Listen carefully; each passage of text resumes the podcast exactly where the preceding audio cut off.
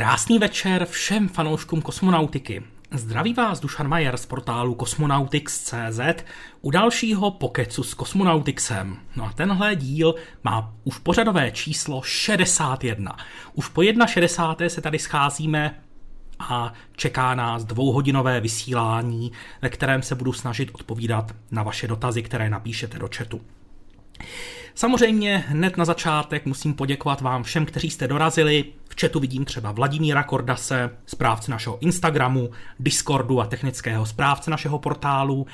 Je tady taky Lukáš Houška, redaktor našeho webu a správce našeho profilu na Facebooku. Možná je tady ještě nějaký další kolega z redakce Cosmonautixu, ale těchto dvou jsem si všiml hned, jak se říká, na první dobrou. Eh, co se týče dnešního vysílání, tak eh, bude to klasika, na kterou jste zvyklí, to znamená přibližně po dobu dvou hodin budu online. No a podoba toho přenosu hodně záleží na vás, protože podle toho, na co se budete ptát eh, ve, své, ve svých komentářích na YouTube, tak na to se budu snažit odpovídat. No a myslím si, že asi můžu prozradit, a i to jsem nechtěl, takhle jsem to chtěl udělat, eh, že asi neprozradím nic tajného, když řeknu, že bychom dneska měli mít hosta. Bohužel teda host zatím není k dispozici, ale jsme ve spojení a možná tak během půl hodinky by se mohl připojit. A vidím tady Karla Zvoníka, eh, což je redaktor našeho portálu. Zdravím tě, Karle. No a ještě jsem chtěl říct to, co říkám po každé. Ten přenos trvá dvě hodiny. Takže budete mít na svou otázku určitě dost času. Pokud víte, že tady budete celé ty dvě hodiny, schovejte si tu otázku. Na začátku spousta lidí chce se na něco zeptat, je to pochopitelné, tak se tady vrší otázky jedna na druhou, pak na to nestíháme odpovídat. No a Uh, pak někdo třeba tu otázku zopakuje, protože už se zaspamuje nahoru a není vidět. No a celé se to znepřehlední. Naopak, zhruba tak po hodině často nastává ticho, kdy eh, je takové vákuum, nikdo se na nic neptá, tak v tu chvíli se zrovna hodí, když si někdo schová svou otázku na pozdější čas. Tak. No a co se týče toho dneška, tak já si myslím, že pomaličku, polehoučku můžete začít psát své dotazy do chatu a já se na ně budu snažit odpovědět. Jinak samozřejmě zdravím vás všechny a mám velkou radost, že tu jste. Že to zatím žádný dotaz nevidím, ale to se určitě během chviličky změní. Tak mám pocit, že takhle dlouho jsme na první otázku ještě asi nikdy nečekali. teď si možná dáváte virtuálně přednost jeden druhému. Centrální stupeň Sojuzu jde od začátku naplno něco podobné jako Falcon Heavy na půl plynu. Ne, ne, ne, ne, ne. Uh, Sojuz nabíhá hned při startu naplno. Ono, takhle. U Falconu je to dáno tím, že boční stupně i centrální stupeň mají stejně, stejně velké nádrže. To znamená, aby odhořeli v jinou chvíli, tak je potřeba centrální stupeň trošičku přiškrtit. To samé dělá i Delta for Heavy. Ale centrální stupeň Sojuzu má výrazně větší, no výrazně, má prostě větší nádrže, než jsou ty v pomocných motorech nebo v pomocných stupních a kvůli tomu nemusí přiškrcovat svůj tah, protože i když hoří naplno, tak prostě mu ty pohonné látky vydrží na delší dobu než těm pomocným stupňům. Novace může poposkočit, aby si to odhození aby to odhození modulu mělo smysl. E, nejsem si jistý, zda může poskočit. Eaglecam bohužel nebyl během sestupu Novace odhozen. Tak to je škoda. Ale děkuji moc Lukáši za informaci. Mě měl Jaroslav Crhonek a já k němu se připojím. Aha, jsou už nějaké fotky z Odisea. Zatím ne, zatím ne, zatím bohužel. Zatím bohužel ne. Eh, čekáme okolo 11. večer by měla proběhnout tisková konference, na které by se měly představit nějaké novinky, ať už eh, od firmy Intuitive Machines nebo od NASA. Do té doby předpokládám, že se žádná fotka neobjeví. Samozřejmě není jisté, že ta fotka bude představena na té tiskovce. Nemusí být, ale rozhodně bych ji nečekal právě před tou tiskovkou. Zatím není nic. Jakou životnost bude mít stanice Gateway, kolik roků asi? Tak o tom se zatím úplně nehovoří, ale myslím si, že minimálně 15 let se očekávat dá. Kdy budou fotky z měsíce? Tak když to napíšete takhle obecně, tak eh, bych vám mohl odpovědět, že fotek z měsíce už existuje celá řada od různých misí, ale předpokládám, že jste myslel asi fotky z měsíce od aktuální mise, tedy Landru Nova C, na to už jsem odpovídal, to znamená nejdříve bych je očekával dneska okolo 11. hodiny večer, kdy má být tisková konference. Kdy poletí Starship? Hmm. Tam bude záležet na tom, eh, jak SpaceX dokončí testy, protože stále jim ještě některé chybí, a zároveň kdy dostanou povolení od federálního leteckého úřadu. Eh, myslím si, že březen by nebyl úplně marný, ale už se tak jako začínám připravovat spíše, že by to mohlo sklouznout i do dubna.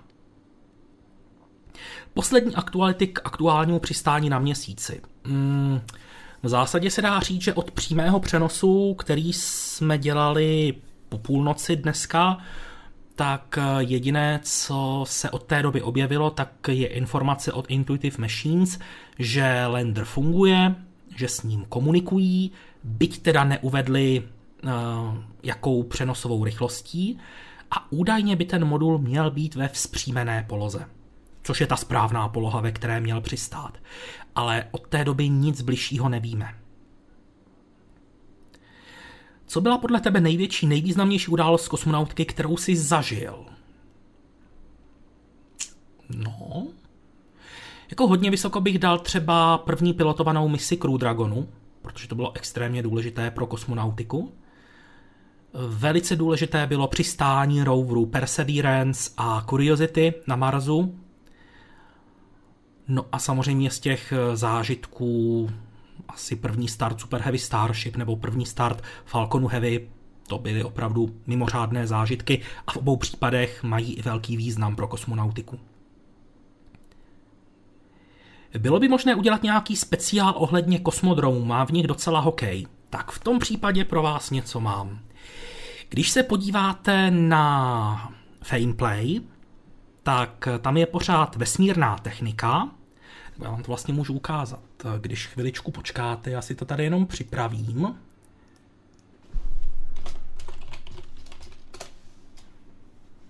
Vesmírná technika, to tady jenom překliknu takhle.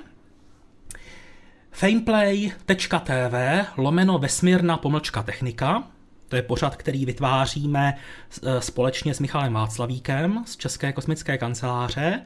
A když si seskrolujete, ono už je to docela dávno, tady mimochodem, myslím, že 48 dílů o Hubbleově teleskopu, kdybyste se hodně nudili. Ale když sjedeme ještě níž, to už je pár let, co jsme to dělali, tady byla série věnovaná právě kosmodromům. Nebo už jsem to přejel?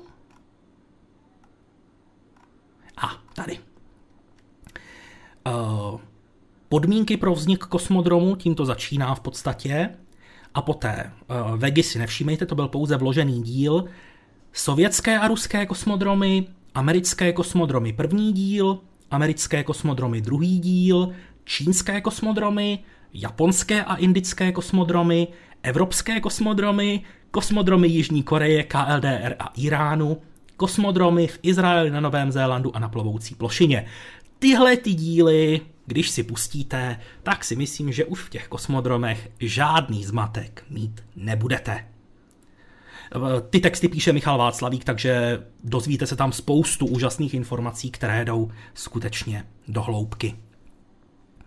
Jaké jsou prozatím poslední informace ke Starship IFT-3? Zaznamenal jsem, že na Starbase je čelý ruch. Je. Eh, minulý týden se SpaceX dvakrát snažila eh, Super Heavy Starship natankovat, ani v jednom případě se jim to nepovedlo.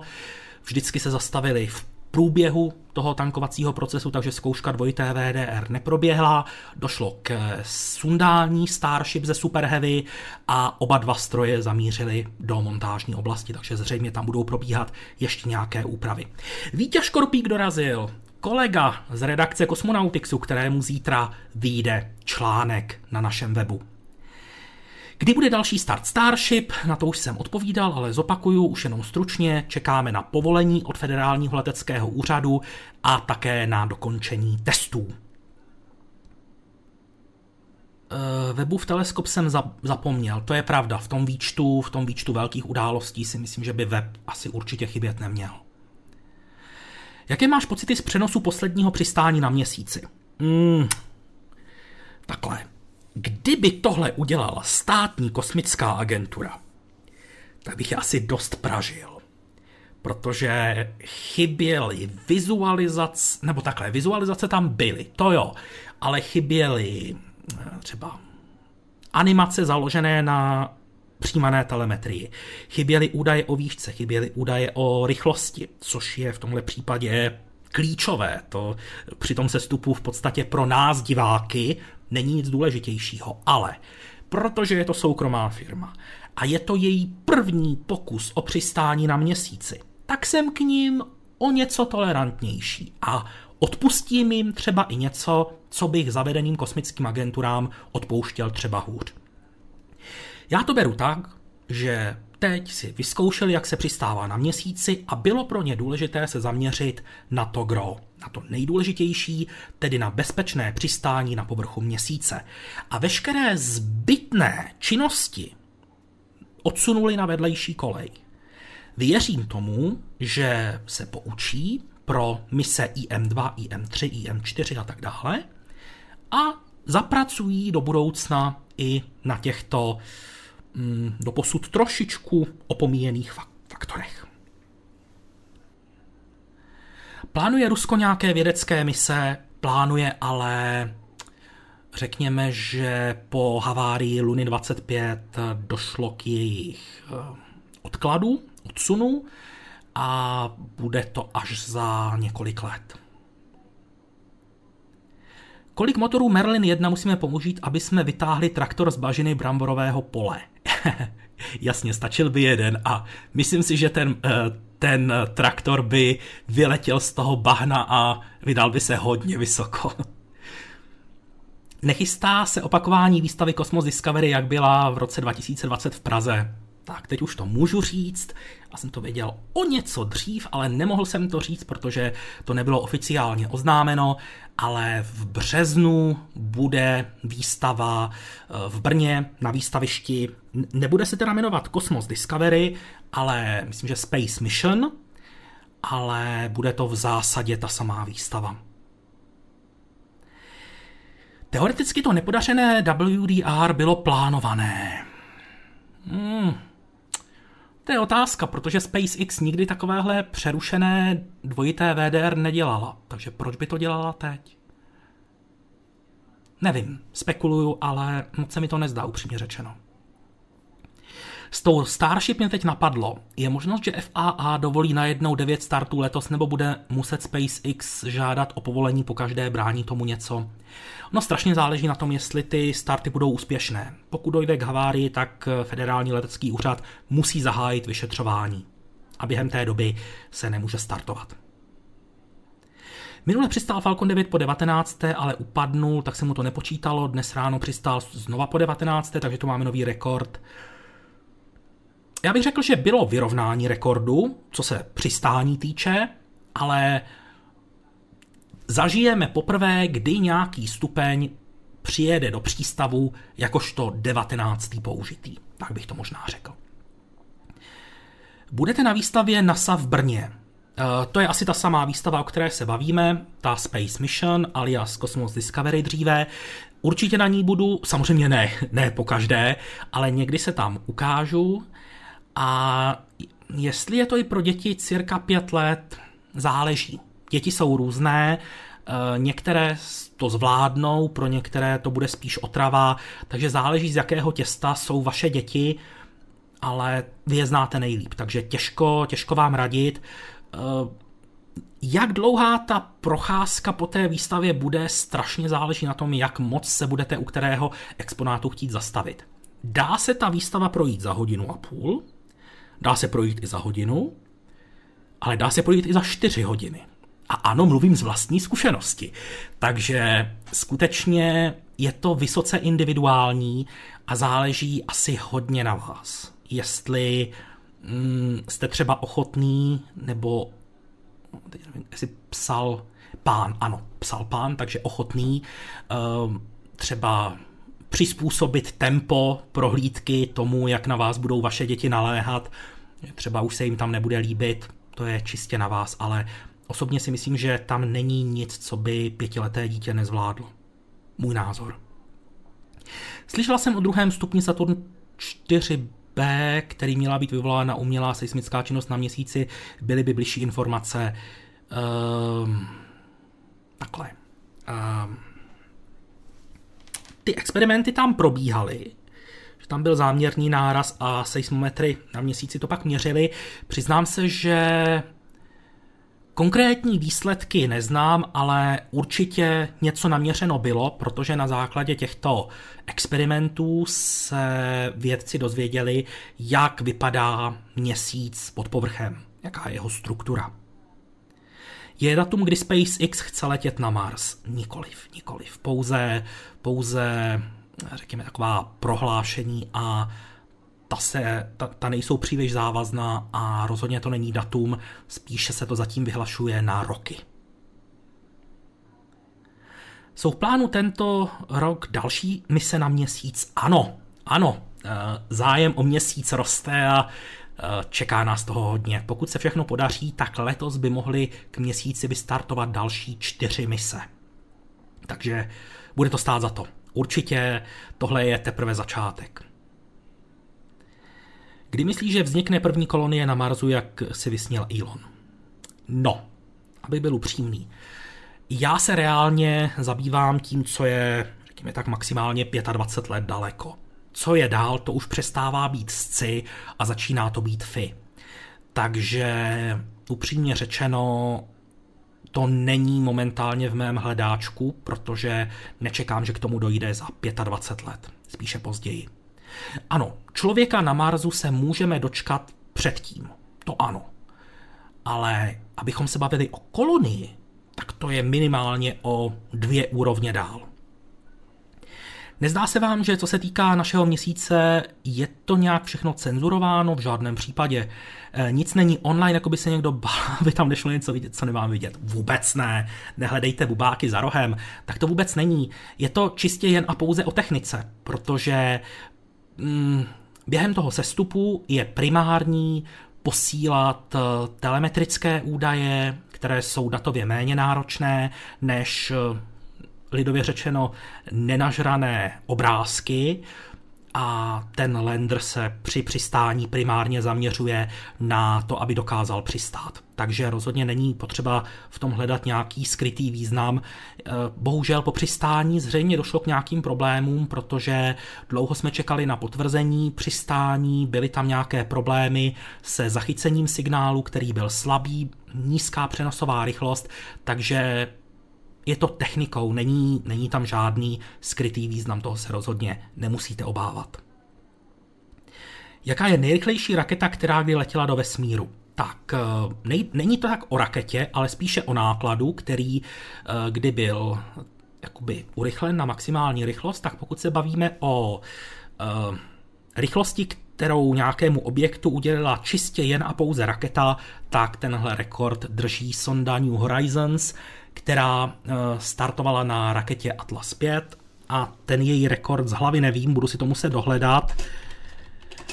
Uh, googlím.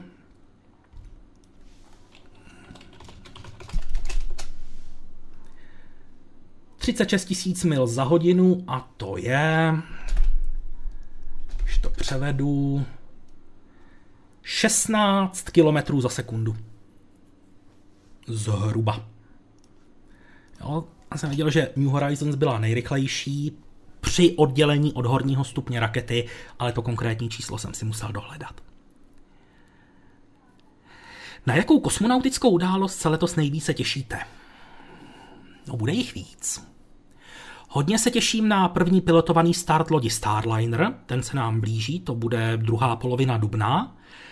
Potom se hodně těším na start evropské mise Hera, která vyrazí k dvojplanetce Didymos, a Didymos Dimorphos, to je ta, jejíž měsíček byl zasažený před rokem a půl zhruba americkou sondou DART, tak Hera se tam vydá, aby proskoumala následky té kolize.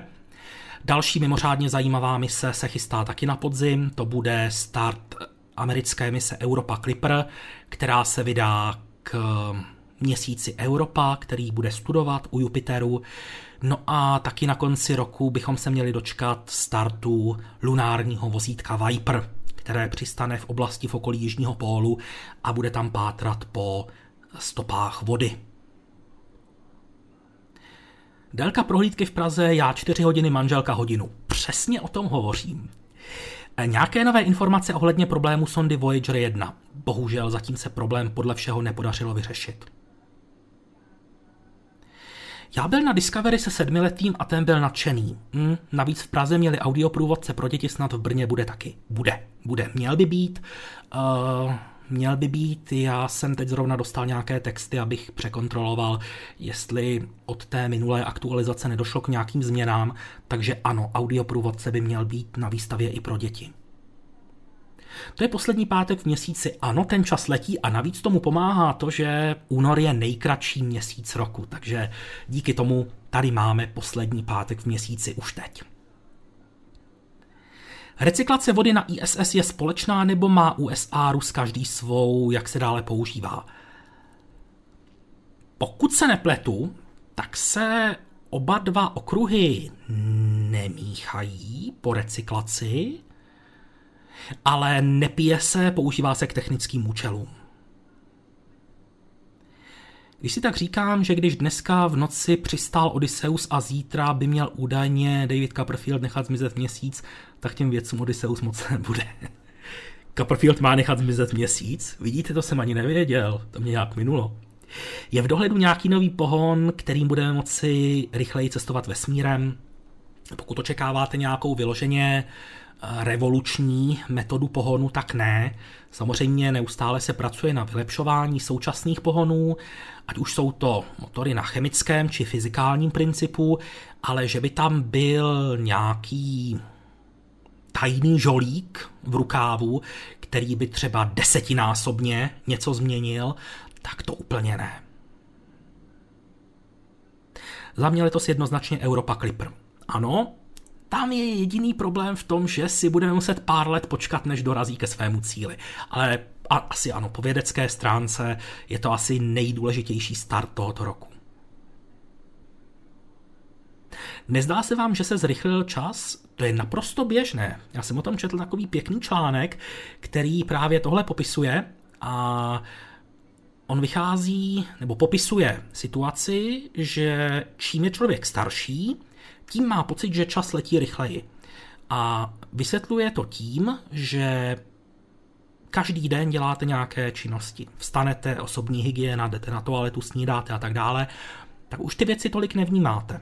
A ten čas se vám v podstatě jakoby virtuálně v hlavě zkracuje a tím pádem máte pocit, že to všechno běží rychleji. Vánoce, už, už jste jich zažil třeba za svůj život hodně, takže čím víc jich máte za sebou, tím víc vám připadá, že se ten čas mezi nimi zkracuje. Ale zažíváme to všichni, takže úplně v pohodě.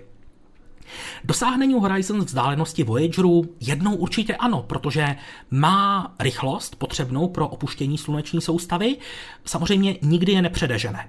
To ne. Ale do vzdálenosti, ve které jsou teď Voyagery, tak se New Horizons jednou dostane. Ale pohybuje se nižší rychlostí než obě dvě sondy Voyager, to znamená, že nikdy nenastane situace, že by New Horizons byla dál než Voyagery. Eh, řešilo se včera, že metan je kryogenní a je problematicky skladovatelný na dlouhodobých misích.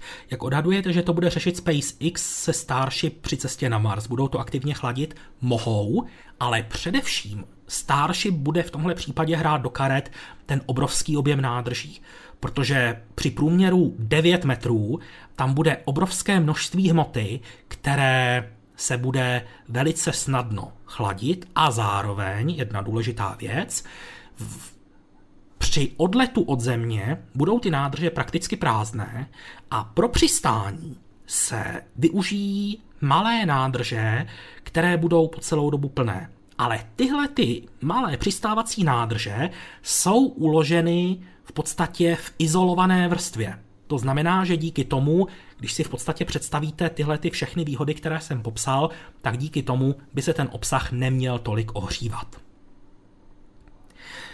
Mohli by poslat na měsíc kameru, aby se dali sledovat live streamy se zemí v pozadí. Upřímně řečeno, k čemu by vám to bylo? Po vědecké stránce by to mělo nulový přínos a ohromně by to vyžíralo přenosovou kapacitu. To znamená, a upřímně řečeno, k čemu live stream? Tam nejsou žádné dynamické jevy, které byste potřeboval přenášet z 25 snímky za sekundu. Tam by vám klidně stačila jedna fotka za 10 minut. Takže upřímně řečeno, k videu není důvod.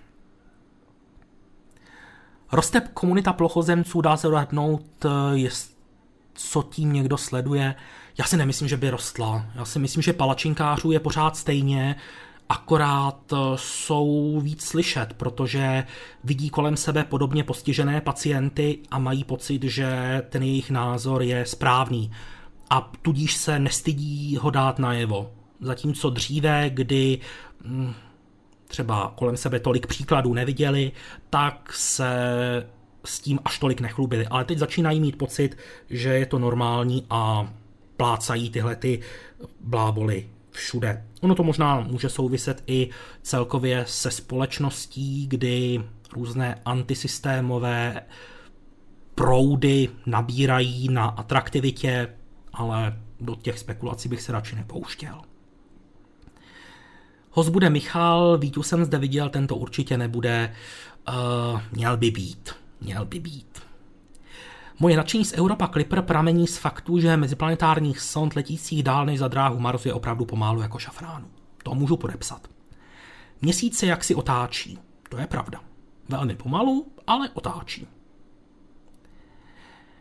Já si myslím, že New Horizons poletí ještě dál než Voyager 1 a 2. Ne, moment. Uh, moment. Aby jsme si rozuměli.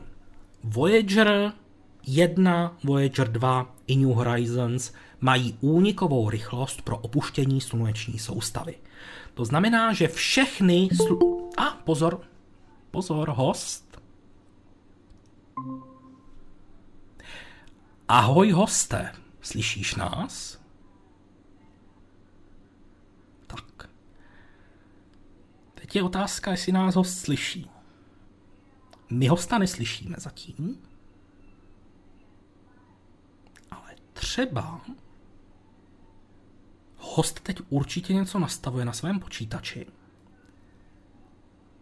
Spojení jsme. Takže uvidíme. A už něco zašumělo? Halo, halo, Dušane, slyšíme se, ahoj. Ahoj, Michale, zdravím tě, slyším tě krásně, čistě a zdravím tě protože mám radost, že si přijal pozvání do dnešního pokecu s kosmonautixem. Takže ano, dámy a pánové, tím avizovaným hostem, jak už tady správně uh, zaznělo v chatu tip, tak je ano, Michal Václavík z České kosmické kanceláře. Ano, jsem to já, nevím, co dál říct. Pokračujte v pokecu, já se omluvám, přišel jsem pozdě, protože eh, cestuji, takže uh, to spletíte, tak jsem došel později, ale pokračujte, Dušané. Jo, jo, jo. Zrovna jsme tady měli otázku na New Horizons a Voyager 1 a 2. Já jsem zrovna říkal, že všechny tři tyto jmenované sondy mají únikovou rychlost pro opuštění sluneční soustavy. To znamená, že všechny tři jednou opustí sluneční soustavu, ale je potřeba říct, že New Horizons má menší rychlost než, než oba dva Voyagery, tudíž je nikdy nepředhoní. Jaká je průměr, průměrná tloušťka regolitu na měsíci? A dá se podle toho odhadovat stáří měsíce? Má jeho tloušťka vliv na volbu místa přistání? Michale, tady asi budu potřebovat tebe. No tak v tomto já nejsem vůbec kovaný, ale rozhodně tloušťka regolitu asi je velice uh, odvislá od uh, toho, jak vznikl, čili toho prapůvodu jeho vzniku, který může být různý. Proto si myslím, že není možné usuzovat obecně, že uh, malá tloušťka či velká tloušťka předjímá sama o sobě něco, takže si myslím, že v tomto okamžiku není možné uh, jednoznačně říct, že to je tak či tak. A pokud tazatele zajímá víc, tak opravdu nejsem znalec v tomto oboru doporučuji oslovit buď třeba nevím, koho, uh, uh, Petra Brože, hmm. nebo, nebo další naše krásné planetology, takže uh, nebo měsíčnology a ti odpoví lépe než, než já nebo, nebo ty, Dušané. Hmm. Každopádně díky. Kamera na měsíci nám k ničemu, ale třeba by to změnilo názor několika flat eartherů. Nemyslím si. Upřímně řečeno, nemyslím si, bylo by to hezké, ale k dispozici už je tolik fotek, tolik videí, že kdyby nějaká fotka měla změnit něčí názor, tak už by k tomu dávno došlo. A mě vždycky dojímají ty argumenty konspirátorů, aby se někam poslala nějaká kamera a něco prokázala. Je teď absolutně jedno co. Tak já si vždycky říkám, když vás nepřesvědčili ty stovky, často i tisíce fotek, které už jsou dneska, tak kde berete tu jistotu, tu odvahu vůbec říct, že byste chtěli nějakou novou fotku? Stejně by ji pak označili za falešné, za Photoshop, tak jako ty dosavadní. Takže nalíme si čistého vína, nepomohlo by to ničemu. Zaslechl jsem, že budete v... Je, promiň, ano. Duša, promiň, ano. to mě, toto je důležitá věc. Ano, povídej, povídej. Za, za mě, uh, tito lidé jsou nemocní. A hmm. jsou nemocní z mnoha různých důvodů, to jim nechme, ale nedávejme jim čas. Ty jsi teďka tomu věnoval 100 sekund, Nechme si těch sekund příště pro jiné věci a už se tomu nevracejme. Prostě věci ignorujme. Tyto diskuze ohledně placaté země, kulaté země, hranáté země nechme být a věnujeme se tomu, co nás zajímá. To je kosmonautika, technika, věda a nechme si zkazit tuto naši dvouhodinovku tady těma to lidma.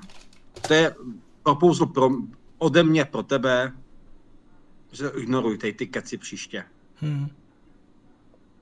Mě tady teď zaujal od Marka Baňárka, že New Horizons má větší rychlost než Voyager. To se mi nezdá. Já teď schválně jdu na, New, na Heavens Above, kde je krásná tabulka, kde jsou sondy opouštějící sluneční soustavu. Já to teď jenom překliknu.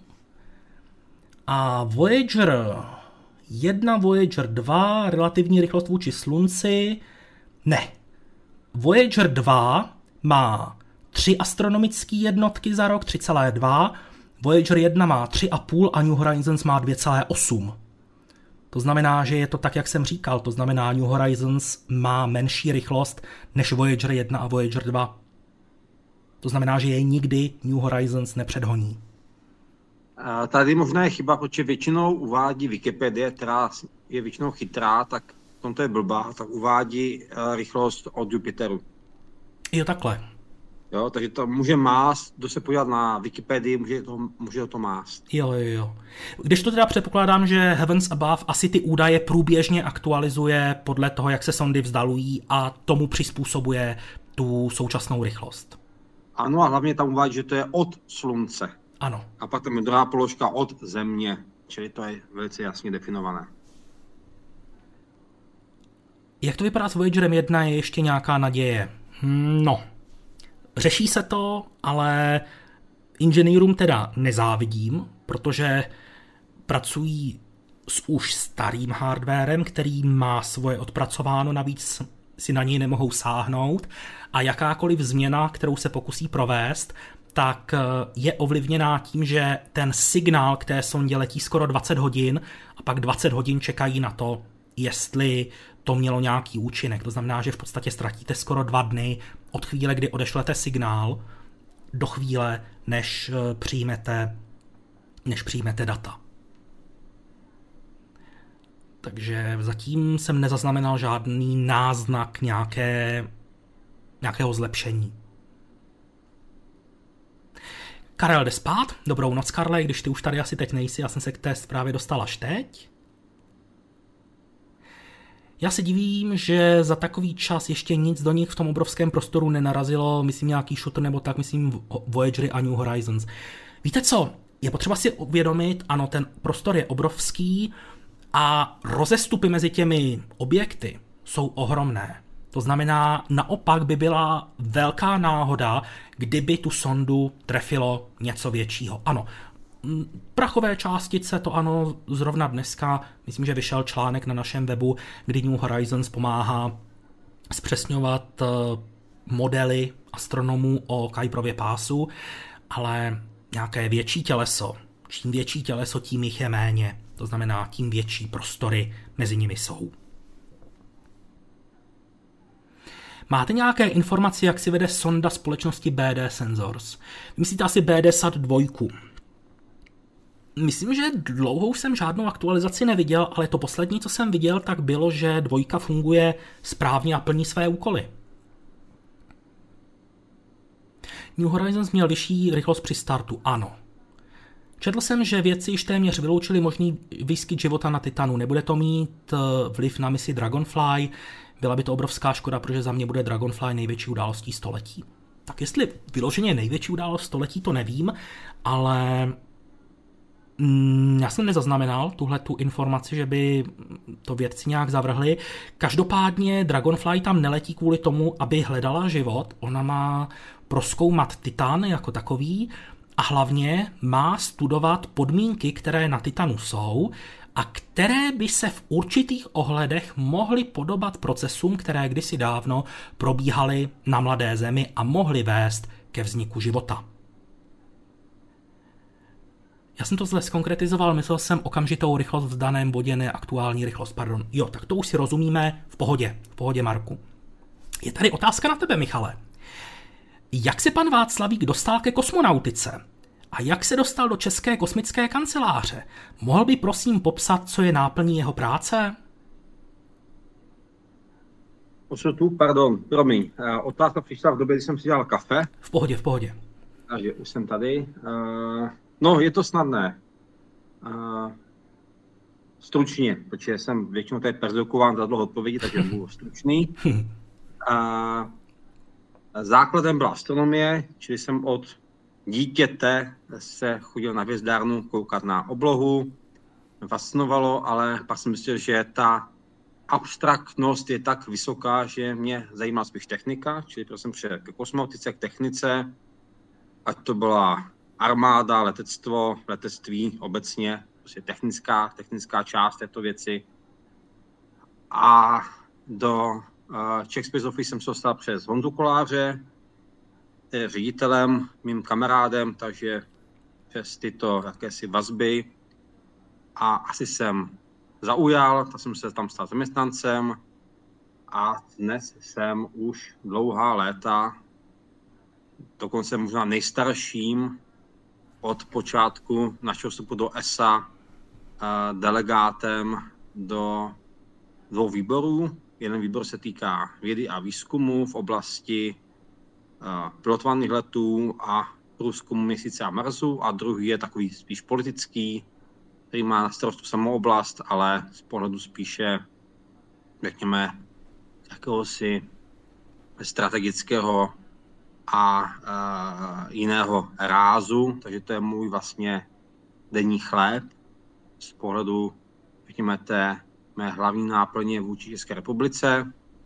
A samozřejmě potom mám další vazby nebo další aktivity v rámci školy, univerzity a v rámci svých jiných aktivit, které prostě jsou spojené se vesmírem s kosmonautikou, takže stručně asi takto. Nechci tady prezentovat sám sebe, myslím, že to není ani předmětem tohoto pokecu. Pojďme dál k něčemu, co se týká něčeho praktického a mnohem lepšího, než jsou já. Já myslím, že to pro diváky bylo určitě zajímavé, takže díky za odpověď. Je plánována nějaká sonda k Uranu? Pokud něco nechystá Čína, čehož si nejsem jistý, tak myslím si, že pokud se budeme bavit o západním světě, tak tam žádná schválená není. Sondy ve vesmíru mají stálou rychlost, myslím Voyager a podobně. Eh, pokud se budeme bavit o sondách Voyager nebo obecně o sondách, které opouští sluneční soustavu, tak ta jejich rychlost není stálá, ale postupně, velmi drobně, ale klesá. Dovolím si nesouhlasit. Spoustu skvělé fyziky a historických faktů bych se bez vyvracení ploché země nejspíše nedozvěděl. Chápu, jak to myslíte, ale tady bych trošičku souhlasil s tím, co říkal Michal.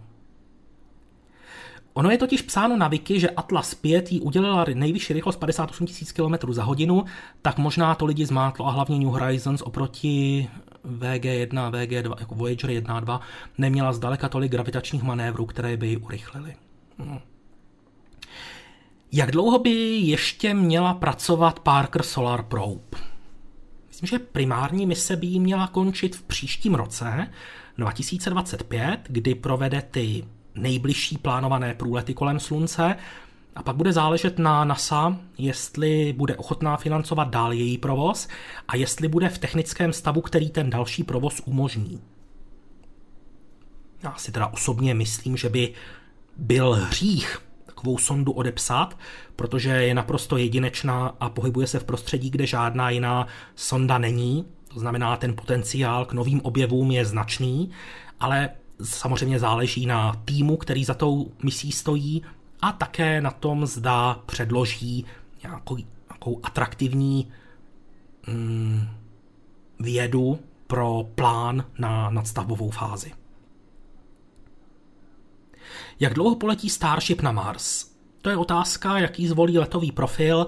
Musk svého času sliboval, že by Starship odletěla od Země větší rychlostí, zároveň taky přiletěla k Marsu větší rychlostí, což jako jsou dvě strany jedné mince, a tím pádem by se ta přeletová doba zkrátila asi na tři měsíce.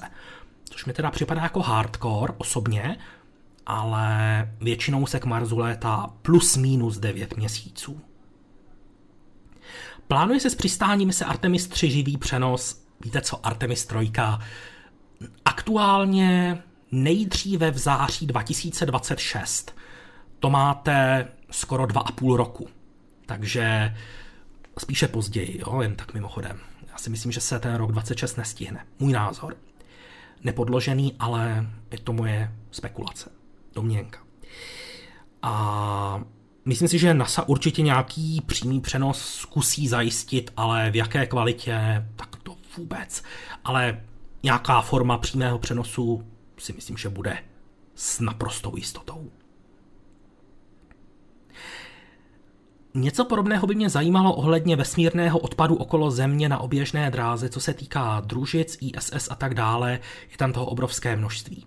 To je pravda, tam bohužel občas může k nějaké srážce dojít, naštěstí stále jde o v celku výjimečnou záležitost, ale tam je to riziko srážky mnohem větší než v případě třeba těch sond New Horizons, Voyager, které se pohybují ve vzdálených oblastech sluneční soustavy, tak na oběžné dráze okolo Země je to riziko srážky výrazně větší. Ostatně i Mezinárodní kosmická stanice už za svou existenci schytala zásahy naštěstí pouze malými tělesy, takže to na její provoz nemělo žádný velký vliv. Ale když se třeba podíváte na panel Hubbleova teleskopu, eh, které se vrátily na Zemi, tak eh, tam jsou jednoznačně vidět malé otvorky, a kdybyste jehlou ten panel na některých místech propíchal, a to je právě od kosmické tříště, od droboučkých mikroskopických tělísek, která se pohybuje rychlostí 8 km za sekundu a v podstatě neustále hrozí srážkou. Naštěstí těch větších objektů je méně. Nejvíc je těch malých. A čím větší objekty, tak tím jejich počty klesají a tím pádem je srážka méně pravděpodobná. Ale může se stát, že se začnou srážet počty kosmické tříště narostou a v tu chvíli by mohl hrozit v podstatě domino efekt. Proto se všechny zodpovědné kosmické agentury momentálně snaží počet vysloužilých objektů na oběžné dráze snižovat, aby tam těch objektů nebylo tolik a pravděpodobnost srážky o něco klesla. Neměla Starship startovat tento měsíc, pokud už tahle otázka byla, tak se omlouvám. Myslím, že na tohle se konkrétně zatím nikdo neptal, spekulovalo se o tom, ale oficiálně zatím termín startu Starship oznámen nebyl. Pouze se říkalo, že by možná mohla startovat v únoru. Izraelský pokus o přistání byl bez státní podpory. Pokud myslíte Berešet, tak ano. Máte nějaké nové informace o tom indickém vozítku na měsíci? Bylo nebo je mise úspěšná a co Indie do budoucna? Vozítko Pragyan, stejně tak jako Lander Vikram, které, tedy mise Chandrayaan 3, která přistála v loni v srpnu, tak byla plně úspěšná. Oba dva stroje fungovaly po dobu jednoho lunárního dne, bohužel po lunární noci se už neprobrali, ale to se očekávalo. Jinak Indie připravuje společně s, in, eh, společně s Japonci lunární misi Lupex, no a kromě toho se Indie začíná pokoušet o misi Chandrayaan 4, která by možná mohla obsahovat dopravu vzorků z měsíce na Zemi. Jak bude komunikovat s Chang'e 6, když přistane na odvrácené straně měsíce? Budou komunikovat přes družici, která obíhá na oběžné dráze. Ta komunikace bude v podstatě na stejném principu, jako je už teď komunikace se sondou Chang'e 4, která také přistála už před několika lety na odvrácené straně měsíce a vysadila tam vozítko Yutu 2 tak eh, Chang'e 6 má využívat eh, retranslační družici, protože taky přistane na odvrácené straně měsíce a ta sonda, retranslační družice, tak ta má startovat, myslím si, že, když tak mě Michale oprav, v květnu letošního roku a Chang'e 6 je pak plánována buď to červen nebo červenec. To znamená o měsíc nebo o dva později. Michal nic neříká, takže snad byly ty termíny v pohodě. Jak reálný je podle vás let českého astronauta Aleše Svobody do vesmíru, řekněme, v následujících pěti letech? Strašně těžká otázka, protože záleží na tom, jestli se pro něj najde příležitost, jestli se pro něj najdou peníze a hlavně, jestli se pro něj najde dostatek vědeckých experimentů. A to si v tuhle chvíli netroufám odhadnout. Samozřejmě optimista ve mně říká, že tomu chci věřit, na druhou stranu snažím se být realista a možná těch pět let je zatím ještě krátká doba.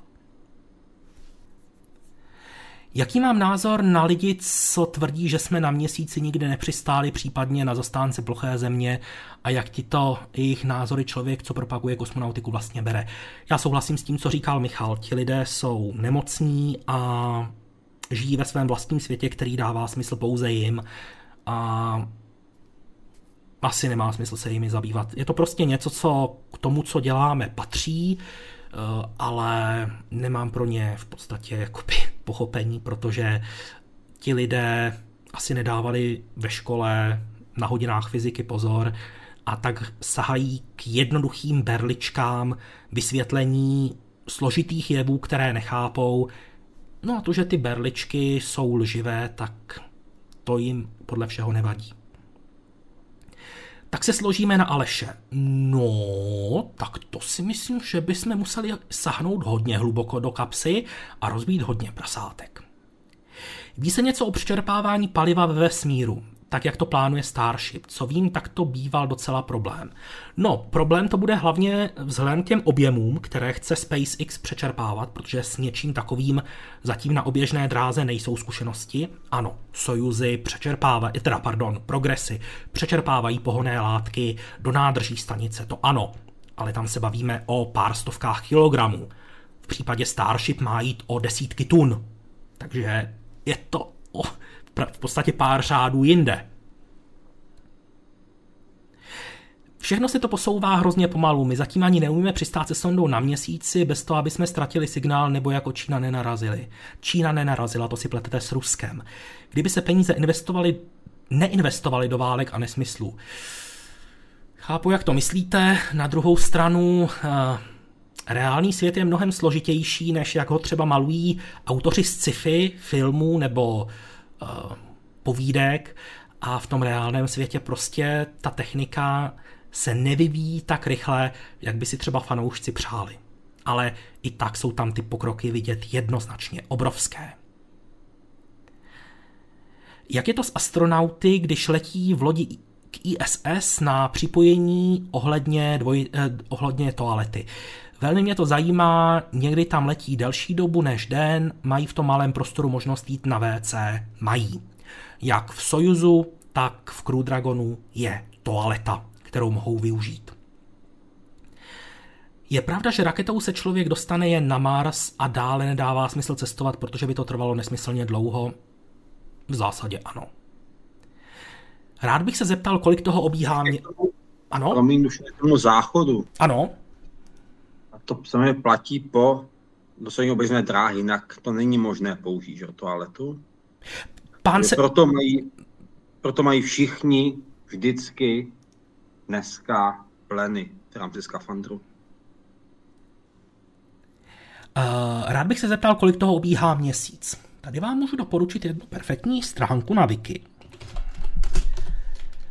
A je to List of Lunar Missions. Vám to tady ukážu. Když se podíváte tady, jsou teda dvě stránky. První List of Missions to the Moon. A tady máte výpis všech misí, které se vydaly k měsíci, neúspěšné, částečně úspěšné i neúspěšné. Když se scrollujete, tak se můžete podívat na všechny mise, které se vydaly k měsíci. A tohleto jsou vyloženě lunární sondy, protože v tom prvním tam jsou třeba i mise, které kolem měsíce pouze proletěly, ale tohle jsou vyloženě mise, které mířily k měsíci jako takovému. Takže vidíte, že toho je docela dost. Tak. V jaké fázi je mise, která má navazovat na misi družice Adras je, která má sledovat horní stupeň rakety H2A z mise s družicemi GOSAT a podobně? Já jsem o tom psal článek tenhle týden a pokud si pamatuju dobře, tak společnost Astroscale, která stojí za Eh, družící adras je, tak zatím kontrakt na tu druhou fázi ještě nepodepsala. A možná čeká právě na to, jak, jaká data poskytne ta první družice, tedy adras je.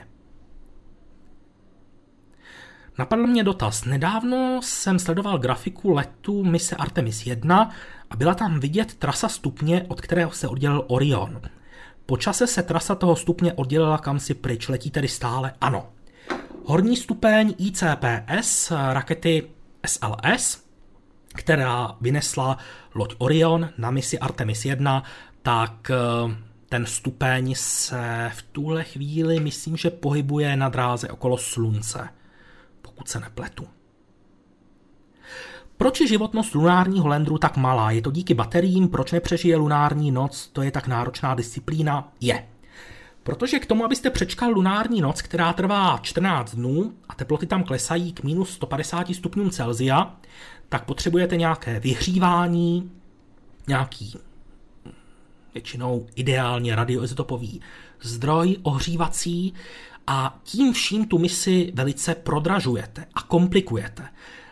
Vždycky záleží na tom, co konkrétně od té mise očekáváte. Když třeba v loni letěla k měsíci Luna 25, tak ta měla fungovat půl roku. To znamená, byla stavěná na to, aby po přistání fungovala několik lunárních dnů a přečkala několik lunárních nocí. Protože její vědecké úkoly souvisely s dlouhodobým sledováním místa přistání. Ale ve chvíli, kdy posíláte na měsíc sondu, která má za úkol přistát, jako třeba v případě Nova C, sledovat interakci mm, spalin s regolitem, během sestupu lidarem ohmatávat terén pod sebou a poté z povrchu měsíce nasnímat střed mléčné dráhy, což jsou takové ty v hlavní úkoly, co se děje uh, u Nova C, tak vy nepotřebujete, aby tam ten lander takhle fungoval po dobu třeba půl roku. ty úkoly se dají krásně splnit už během jediného lunárního dne a tím pádem ta konstrukce toho landru je výrazně jednodušší, levnější a méně komplexní. Takže vždycky ta životnost se odvíjí od toho, co konkrétně od té mise očekáváte. Právě jsem přišel, jaký je váš názor na A8-9, nacistický projekt zvětšené A4. To vůbec to jde, jako upřímně řečeno, trošičku mimo mě, takže to se omlouvám. Jaké má Japonsko v současnosti aktivní rakety kromě H3, JAXA nebo soukromé firmy? Tak eh, Japonsko má uh, raketu Epsilon. Michale, je tam ještě něco? Kromě H3 a Epsilonu? Tak tam samozřejmě H2. No jasně, jasně. A tu teďka beru, že už dolítá, jasně. Ta, a jsou tam vlastně dva projekty rozbíhající se, které mají pomoci rozvinout ten soukromý sektor méně raket, ale to je třeba říct, oproti jiným státům nebo jiným ano, agenturám. Japonské je velice konzervativní, to znamená, nemá tendenci ani vlastně raketu H3, která má do budoucna tvořit páteř jejich eh, nosných raket, eh, používat komerčně, to znamená ji nějak propagovat a eh, snažit se cenu lámat dolů za každou cenu. Prostě Japonsko si jede svoje. A když se podíváte mimochodem, to dneska nechce jít spát a chce si trošku ponořit do webu, podívejte se jenom ze srandy, kolik japonských raket vynesly japonské rakety, a kolik japonských družic vynesly japonské rakety a kolik japonských raket vyneslo cizí družice. Uvidí to obrovský nepoměr v tom, co dneska vidíme v Evropě, v Americe, v Rusku, v Indii a podobně. Japonské v, to, v tomto okamžiku úplně jinde a, a jim to vyhovuje. Čili mají svoji malou rodinu raket, mají těžkou raketu, slabší, dvě nejslabší a ještě dělají pidi raketu a stačí jim to. Takže a jdou na svém písečku sami pro sebe. Michale, rovnou tady asi zůstaň, protože je tady otázka, která se trošičku týká MSR, protože je tady otázka, jsou, je plánované ještě nějaké letadlo nebo vrtulník na Mars? Uh, tak velice teoreticky ano, samozřejmě uh, nemůžu vyloučit, že v příštích 20 letech se nějaké takovéto objekty na Marsu objeví, ale v rámci eh, mise uh, Mars for Return, MSR, aktuálně probíhá, to se zaznamenali asi všichni, nebo většina z diváků, posluchačů, uh, probíhá intenzivní změna architektury, to znamená Evropa s Amerikou jednají o tom, jakým způsobem bude vypadat ta mise jako taková. Svým základem je Perseverance, teďka není možné couvnout z tohoto kroku. A další kroky jsou vlastně v jednání. A existuje uh, necelých 12, to znamená uh, méně než tucet, uh, jakýchsi variant, které se diskutují v odborných kruzích. Já naštěstí, nebo naštěstí, to není naštěstí, ale jsem eh, v týmu, který o tomto jedná a mohu vám říct, že eh, z vědce jsem zklamán zatím diskuzí, z pohledu eh, jakéhosi zastánce politiky, tomu rozumím, to znamená, šetří se peníze, šetří se náklady a zatím neoficiálně, ono se mi už to proniklo do médií nebo do nějakých kanálů, tak to není nic tajného, ale jedna z variant, která je velice slibná z pohledu té nové architektury, tak nepočítá s tím, že by na Marsu, jak jsme viděli na mnoha vizualizacích, tak e, by vrtulníčky a la Ingenuity e, dovážely vzorky z Perseverance k tomu návratovému uh, Landru, takže zatím neoficiálně jedna z variant, která je živá, ale velice, řekněme, pravděpodobná. Počítá s tím, že na Marsu příští, řekněme, pětiletce, desetiletce nebudou vrtulníčky, protože jsou drahé a my se musíme mít levné, protože peněze málo. Avšak, abych to neudělal úplně uh, negativně, tak uh, Dragonfly na Titanu stále platí, takže bude to za dlouho strašně, je to, mi došlo ty 36 přistáň, 34 přistáň na Titanu. Myslím, že 34, to je za, no. to je za 10 let. Aspoň nějaký větvoní na, na, na nějakém těle se mimo zemi přistane. Bohužel Martika schytala malinkou facku. Je to dávno politikou, bohužel. A to pak si můžeme povědět více, třeba až to bude veřejné, ale teď o tom nemůžu mluvit, takže je to zajímavá diskuze, nebo zajímavé pozadí té diskuze, která vlastně poslední dva roky probíhala na půdě Americe, u nás v Evropě. A kde já jsem sem tam byl přítomen, ale zatím teďka pro dobro věci vám nemohu říct víc, než co jsem řekl do teďka. Takže, takže příště, někdy jindy, až to bude ofiko, tak si můžeme říct více. I o to třeba o tom pozadí, jak to bylo děsivé, ale teďka to prostě není možné zveřejnit. Naprosto chápu. Myslím si, že nemluvím jenom za sebe, ale i za ostatní diváky, když řeknu, že to plně chápeme a děkujeme za tohle, co jsi řekl, protože řekl si toho dost. Um, možná tady zůstaň. Uh, chtěl bych se zeptat, jaká jsou pravidla v rámci ESA? Může si nějaký členský stát například vyvinout svou vlastní raketu nebo pilotovanou misi? Tak pokud na to má, tak ano. Samozřejmě eh, plno bohatých států, jako je Německo, Francie, Itálie, Velká Británie, Španělsko, mají mnoho svých vlastních projektů, většinou ta zaměřených třeba na i vojenské užití eh, kosmického prostoru, což ESA a priori nepodporuje, protože to je mírová organizace. Ale ano, může.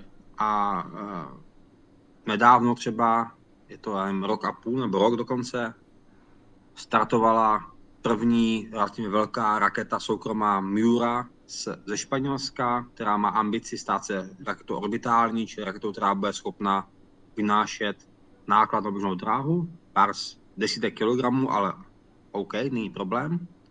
Takže ESA se tomu nebrání a spíše jde o to, aby členské státy, které jsou v ESA, toto koordinovaly, aby ESA ne, ne, nevyplácávala peníze dvojmo, aby ten stát nedal peníze do ESY, na to samé, na co dá peníze doma. Čili je to spíš o politice, o nějaké kontrole, kam peníze tečou, ale rozhodně ESA se nebrání ničemu národnímu a pokud je to vhodné, tak a členský stát souhlasí a ta třeba firma nebo agentura nebo univerzita souhlasí, tak je schopna vcucnout ten projekt pod sebe a pak ho dělat vlastně pod zaštitou ESI, což uh, pro mnoho organizací je vlastně lepší, protože uh, ESA sama o sobě je jakousi zárukou kvality a potom i na úrovni vlastně národní je pro ten uh, subjekt, ať to je firma, zopakuj, nebo univerzita, lepší to mít takto zastřešeno s ohledem na financování a podobně. Takže ESA se nebrání žádným národním projektům, naopak je vítá a jsou-li dobré a hodnotné pro, teď to řeknu blbě, pro celou Evropu, tak je ráda pod sebe vcucne a rozvě, rozvine dál do konečné podoby. Teď je teda takový období, kdy přichází otázky, které jsou přesně na tebe. Teď tady máme ExoMars. Jak bude Evropa pokračovat dále v programu ExoMars? Nebo půjde vozítko do muzea? Nepůjde, nepůjde. My jsme před časem schválili velkou injekci finanční na podporu programu ExoMars. Je to něco přes půl miliardy euro do fáze doletu k Marsu, čili do roku řekněme 30. Záleží na, na okamžiku, kdy se vypustí, ale OK, nějak tady to bude. V každém případě ten čas, který teďka tady je, je vyplněn dvěmi aktivitami. Ta jedna se týká toho vyrobit věci, které nám slíbily, nebo které mě dodat Rusové, Roskosmos. Když se ukončil vztah s Ruskem po napadení Ukrajiny, tak samozřejmě ESA stála před velkým dilematem, jestli projekt ukončit nebo v něm pokračovat. Je třeba si uvědomit, že program ExoMars tady funguje roku 96, to znamená možná mnoho z našich posluchačů ani nebylo na světě. Je to vlastně 30 let téměř, kdy ten program funguje a zahrnuje mnoho dílčích fází. Jejich vyvrcholením právě rover který má na povrchu Marsu lítat, jezdit, což je Rosalind Franklin, rover, a aktuálně probíhá jeho vlastně regenerace, to znamená vědecké týmy a technické týmy zhodnocují jeho jednotlivé komponenty do každého šroubečku, to znamená velice podrobně, ale opravdu podrobně zkoumají vliv skladování na ty komponenty, jestli je potřeba vyměnit, s jakým rizikem je to spojené, jestli to má se vyměňovat, nebo naopak to riziko přijmeme a necháme to tak, jak to je. Eh, mnoho přístrojů, které na palubě jsou, vědeckých přístrojů, tak se eh, aktuálně renovuje, to znamená, byly vyjmuty ty letové kusy, buď byly odeslány výrobci, případně byly uchovány ve speciálních podmínkách a výrobce pouze dodá ten komponent, součástku, plošný spoj, detektor, to, co podléhá velké zkáze, tomu, aby ten přístroj zhodnotil, to znamená, využívá se ten čas k tomu, aby se ty přístroje vlastně znovu oživily, aby získali uh, nové ty detekční prvky a ty kritické systémy, které na polbě jsou. Také se uh, opraví chyby, které dřív se ignorovaly. Mnoho, nebo mnoho, to týká zní děsivě, ale relativně velký počet komponent bylo přijato jako letové kusy i s jistými vadami. To bylo dáno s ohledem na časový tlak a na cenu. Teďka je malinko více času, se vlastně teďka některé komponenty opraví a ty chyby se vlastně eh, vymažou, tím se dodají nové třeba kusy některých, některých eh, poštních spojů, elektroniky a podobně. To je věc ta, eh, těch přístrojů vědeckých. A samotný rover jako takový prochází vlastně dvojitou procedurou. První je opět spojená s jakýmsi oživením těch systémů, to znamená, co je staré a hodí se mi zase vymění ale také se musí zohlednit to, že máme nového partnera. Místo Ruska tady máme NASU a nám dodává pár nových komponent, zejména uh, topných tělísek, které mají vyřívat uh, vnitřek roveru, takže tam se vlastně musí změnit malinko prostor pro umístění těchto těles a pro vedení uh, tepelných uh, uh, heat pipes, nevím, jak to je česky teďka. Teplovodné trubice? Takže, takže, takže to je jako jedna věc. A samozřejmě se i všechny ty komponenty znovu testují. Takže ten, tento čas využíváme proto, aby ten rover samotný, Rosalind Franklin, byl připraven stoprocentně na uh, přístaň na Marsu. A navíc, co už bylo zapovězeno, tak uh, místo ruského uh, přístroje v rameni, nebo respektive takové věžičce nad roverem, eh, který měl sledovat povrch Marsu v oblasti eh, infrazáření a sledovat v podstatě, nebo hodnotit složení povrchu. Přístroj ISEM, ruský, tak byl nahrazen přístrojem eh, evropským, po tam měl být balast, čili v podstatě jenom hmotnostní zátěž, čili nějaká kostička hliníku nebo olova, ale Britové naštěstí, a za to děkuji moc, nás neslyší, děkuji britským kolegům, že na vlastní náklady začali vyvíjet s předstihem eh, svůj vlastní přístroj podobného ražení, jako ten ruský. A natolik do toho investovali peněz a investují do teďka. To jsou desítky milionů liber, které do toho, do toho tečou. a vlastně nahradí ten přístroj ruský naším domácím, teda naším uvozovkách domácím britským přístrojem. Čiže to je úžasné vlastně i ta prodleva zvýší zase vědeckou hodnotu toho roveru Rosalind Franklin. A to je první část. Druhá část celé té procedury je to, že musíme jako Evropa nahradit mnoho částí mimo rover, které vlastně eh, slíbili Rusové.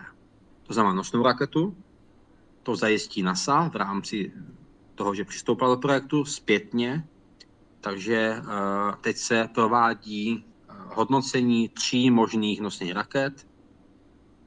Ve hře jsou samozřejmě SpaceX, ULA a, a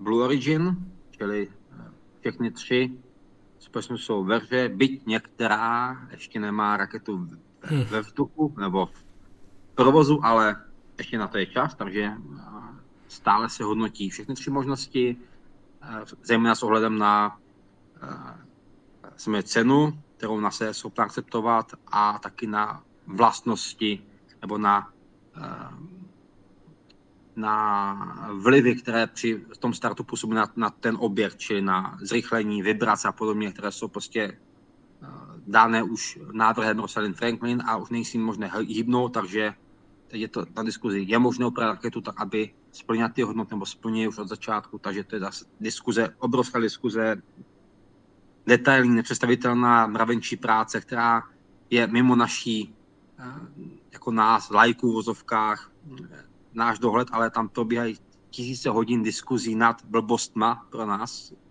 ale jsou to důležité, že bez toho by to neletělo nikdy, takže to probíhá vlastně už dva roky a furt není výsledek, takže je to vel, velká věc, která se rozčísne možná v půlce příštího roku. A, další věc, která se týká velice nás, je výroba dílů, které Rusové slíbili, nebo oni vlastně udělali, my je nechceme od nich teďka.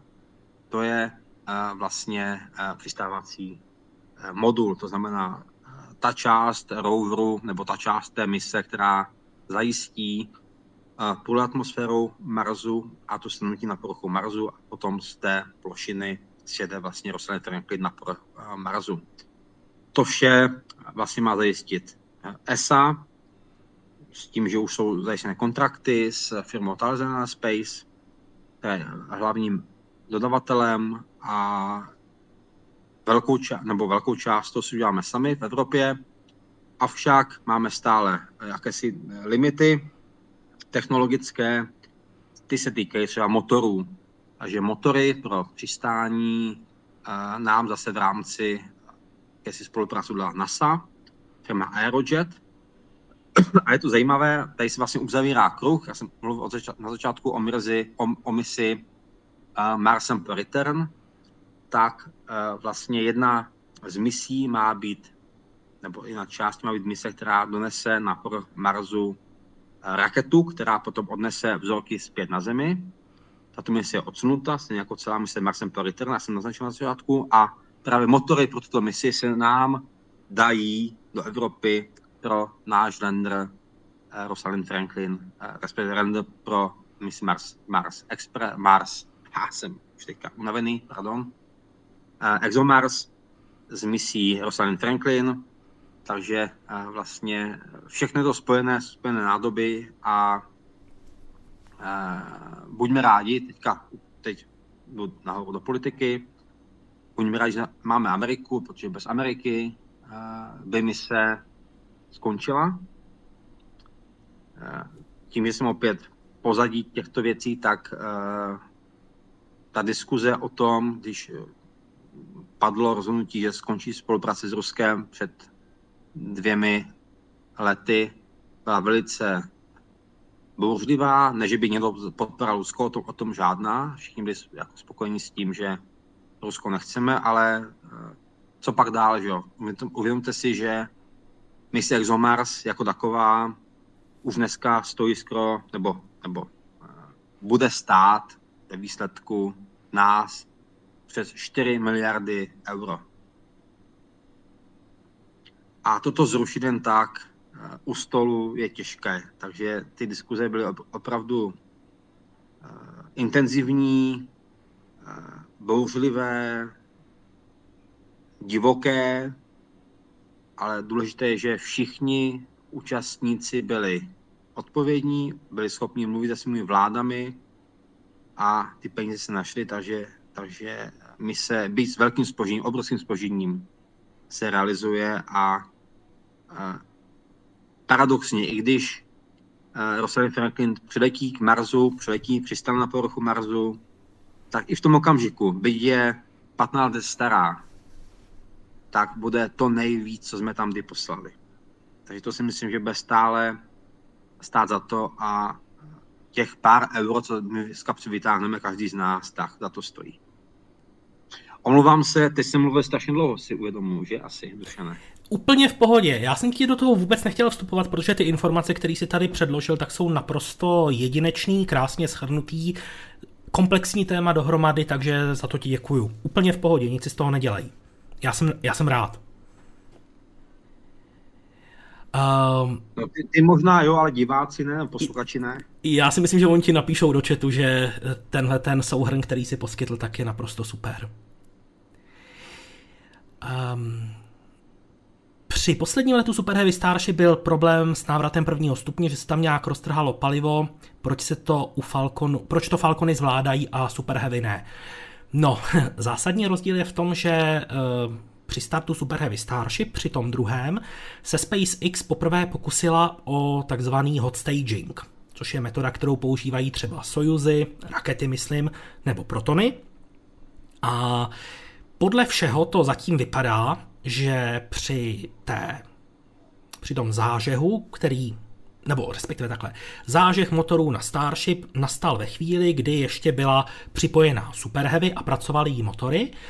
A podle všeho se zdá, že Starship ve chvíli, kdy se vzdalovala už jako po separaci od Super Heavy, tak se ty spaliny z ní opřely do Super Heavy a v podstatě do ní zatlačily a v tu chvíli tam došlo k přetížení, myslím, že 1,5 G v tom mínusovém směru, to znamená, že palivo v nádržích Super Heavy se přelilo ke stropu, když tak řeknu, ale tohle to u Falconu 9 není, protože Falcon používá klasický mechanismus separace jako drtivá většina ostatních raket, a sice, že motor na druhém stupni se zapaluje až několik sekund poté, co dojde k separaci prvního a druhého stupně. Takže je to dáno tím rozdílným přístupem k odpojování stupňů. Vrtulníček stále žije nebo byl vypnut, jak je na tom? Nejse, nenarazil jsem zatím na informaci, že by NASA Ingenuity vypnula. Hovořilo se o tom, že z něj zkusí stáhnout veškerá data, ať už fotky nebo řekněme mm, inženýrská data o stavu systému a tak podobně, ale nenarazil jsem zatím na informaci o tom, že by už byl vypnut. Michal mě možná opraví? Michal nic neříká, tak jdeme dál. Jsou lidé, kteří letěli na New Shepard nebo Spaceship 2 považováni za kosmonauty nebo ne. Některé lety totiž přesáhly výšku 100 kilometrů. Tak, výšku 100 km překonal pouze New Shepard. Spaceship 2 s platícími zákazníky létá do výšky nějakých 85 km většinou, takže překonává pouze tu, řekněme, americkou hranici kosmického prostoru. Ale ohledně těch misí, které překonají výšku 100 km, tak tam platí pravidlo, které bylo zavedeno, teď si nejsem dva nebo tři roky zpátky, že na to, aby byl člověk uznán za kosmonauta nebo za astronauta, to je v podstatě jedno, je to synonymum, tak musí během té mise plnit úkoly, které souvisí se zajištěním bezpečného chodu mise. Teď nevím, jestli přesně slovo od slova cituju tu definici, myslím si teda, že ne, ale doufám, že jsem zachoval ten mm, vlastní obsah. Cílem je nedávat to označení astronaut, teď to bude znít hnusně, ale není, není to myšleno ve zlém, aby to nedostali lidi, kteří se tam vezou jako pytel brambor. Ale skutečně lidé, kteří aktivně do toho procesu nějakým způsobem zasahují. to znamená posádka mise um, Inspiration 4, která byla tvořena amatéry, tak uh, ti všichni byli součástí té posádky, té mise a, a aktivním způsobem se zasazovali o bezpečný chod té mise. To znamená, ti by si tohle to zasloužili. Ale u suborbitálních misí, tam je to mimochodem okořeněno ještě tím, že ani se nedostali na oběžnou dráhu, tak tam ti cestující jsou upoutáni do křesel, pak si pro, proletí po kabině, podívají se z okén, pokud nejde třeba o vědecké pracovníky, kteří tam mají nějaké experimenty, a pak se zase připoutají zpátky. To znamená, ti na tohleto označení astronaut nárok nemají. Kdy má začít budování stanice Gateway a jaké rakety mají zajistit vybudování stanice a dopravu nákladu? První start má proběhnout koncem roku 2025. Bude to start rakety Falcon Heavy, která vynese první dva moduly, spojené PPE a HLO. No a další budování má obstarat z velké části raketa SLS, která bude vynášet kosmické lodě Orion. No a od mise Artemis 4 se začne používat její vylepšená verze a v tu chvíli vzroste nosnost k měsíci o 40%. V tu chvíli už SLS nezvládne odnést jenom Orion, ale bude moci sebou vzít i něco navíc. Třeba nějaký modul pro stanici Gateway. Ohledně zásobování se počítá, zatím byla vybrána pouze jedna kosmická loď pro zásobování, Dragon XL, a ta má startovat na Falconu Heavy, taky od SpaceX. Mimochodem jen tak, eh, jak si říkal Michale, že to trvalo dlouho, aby to divákům nevadilo. Marek Baňárek, bylo to naprosto úžasné, Michale, díky moc. Radek Pernica, Michal Václavík, Husté, Lejkli, Lukáš Houška. Díky Michale za ten komplexnější pohled na problematiku kolem Rosalind Franklin, to byly skutečně cené informace. Jarda Holík, pan, eh, paráda Michale, dobře se to poslouchalo. Matu Majny, moc děkujeme za informace Michale. Takže jo, jenom abys viděl, že opravdu diváci o ty informace stáli a rozhodně jim to nevadilo. Takže děkuji moc za zpětnou vazbu. Nesu, abych šel pryč, to je, to je jasné, nesu, abych šel pryč, já tomu rozumím. Uh, jaká je výhoda hot staging oddělení oproti normální separaci? SpaceX se pro hot staging rozhodla z toho důvodu, aby uh, dosáhla lepších, lepší nosnosti. Protože ve chvíli, kdy akceleruje, akcelerujete v podstatě neustále, tak tam nedochází, nebo dochází k minimálním gravitačním ztrátám. V tu chvíli má ta raketa, řekněme, lepší parametry. A tak je tam výhoda v tom, že když zapalujete motory na horním stupni, v tomto případě na Starship, tak vám zatím stále tlačí ze spodu super heavy, to znamená neustále akcelerujete a bonusem je to, že ten zážeh je snažší, protože riskujete méně, že nasajete bublinu do motoru. Ale hlavní výhodou... Jenom suvka, je to snažší technologicky, mm. ale z pohledu malých raket je to nevýhodné kvůli spotřebě paliva. Čili pak to u velkých raket, čili to použijí právě velké rakety, ať to je SLS, uh, eh, SLS, sorry, pardon, ať to je uh, Starship, a to jsou velké ruské rakety, čili má to svá omezení, která nejsou uh, pragmatická z pohledu techniky a čistě spotřeby paliva. Respektive opačně takhle, promiň. Jasně. Má to výhodu zjednodušení, ale spotřebuješ víc paliva. Stupeň jednodušší, šetříš hmotnost stupně na úkor spotřeby paliva. A to může sem tam být jako win-win situace. Máš to snažší konstrukční řešení za vyšší cenu spotřeby paliva. Jasně, ale dá se to prostě přenést jako univerzální metoda pro všechny. Vždycky záleží na konkrétních parametrech toho daného nosiče. Je to prostě jedna z, jedna ze dvou typických možností oddělení stupňů. A paradoxně i ten uh, cold staging, mimochodem, pokud použijeme ten název opačný k tomu hot stagingu, kolikrát využívá taky jisté pohonné systémy. To znamená, je tam zase jiný systém reaktivních trysek, který ty stupně odděluje. Takže buď to zajišťuje separátní systém, nebo, nebo vlastně samotný motor vyššího stupně. A je na konstruktorech zhodnotit, která z těch metod je hodnotnější, je výhodnější z pohledu jednoduchosti, spotřeby pohonných látek, výrobního času, to už je na nich. A rozhodnout, toto je řešení, které zvolíme. Čili um, obě ty metody mají něco do sebe. Hot staging z pohledu třeba nádrhu nádrží je, je easy peasy, když použiju hnusný americký uh, slangový výraz, ale vyžaduje velice uh, precizní oddělení stupňů a zážeh toho motoru a velice precizní vypnutí paradoxně toho stupně pod tím. Což se vůbec neřeší, nebo my to tady nevnímáme, ale je to potřeba, aby do toho stupně nenarazil se zpátky.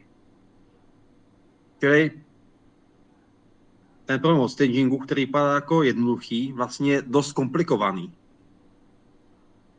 A možná, teď budu spekulovat, vychází třeba hmotnostně na, na samotnou realizaci ten, uh, teď použiju slovo cold staging, který neexistuje, ale aby jsme si rozuměli, uh, vychází lépe.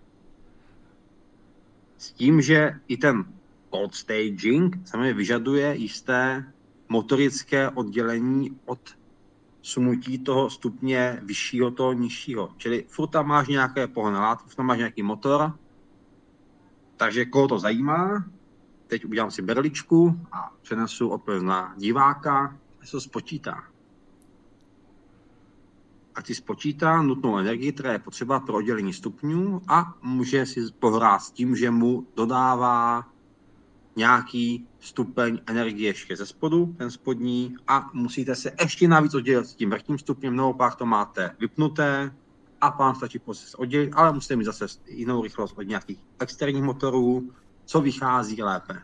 Jo? Odpověď univerzální neexistuje. Vždycky to je o tom uh, citu těch inženýrů, kteří raketu, raketu uh, vyvíjeli a stavěli. Děkuji moc, Michale, za odpovědi. A jen, jen tak, abych to trošičku odlehčil, tak jak si říkal, že si to můžou diváci vypočítat, eh, docela by mě zajímalo, kolik, jaké procento diváků eh, by si to dokázalo vypočítat. Uvidíme. Třeba, třeba nám někdo napíše, že, že by to no, zvládl. Za mě, za mě 100%. Já věřím všem, co jsou v chatu. Hm. Pojďme dál. Uh, plánuje, plánuje SpaceX vypouštět Super Heavy Starship i na Floridě? Ano. Plánuje se na Floridě i samostatná výroba Starship nebo se bude vyrábět nadále jenom v Texasu?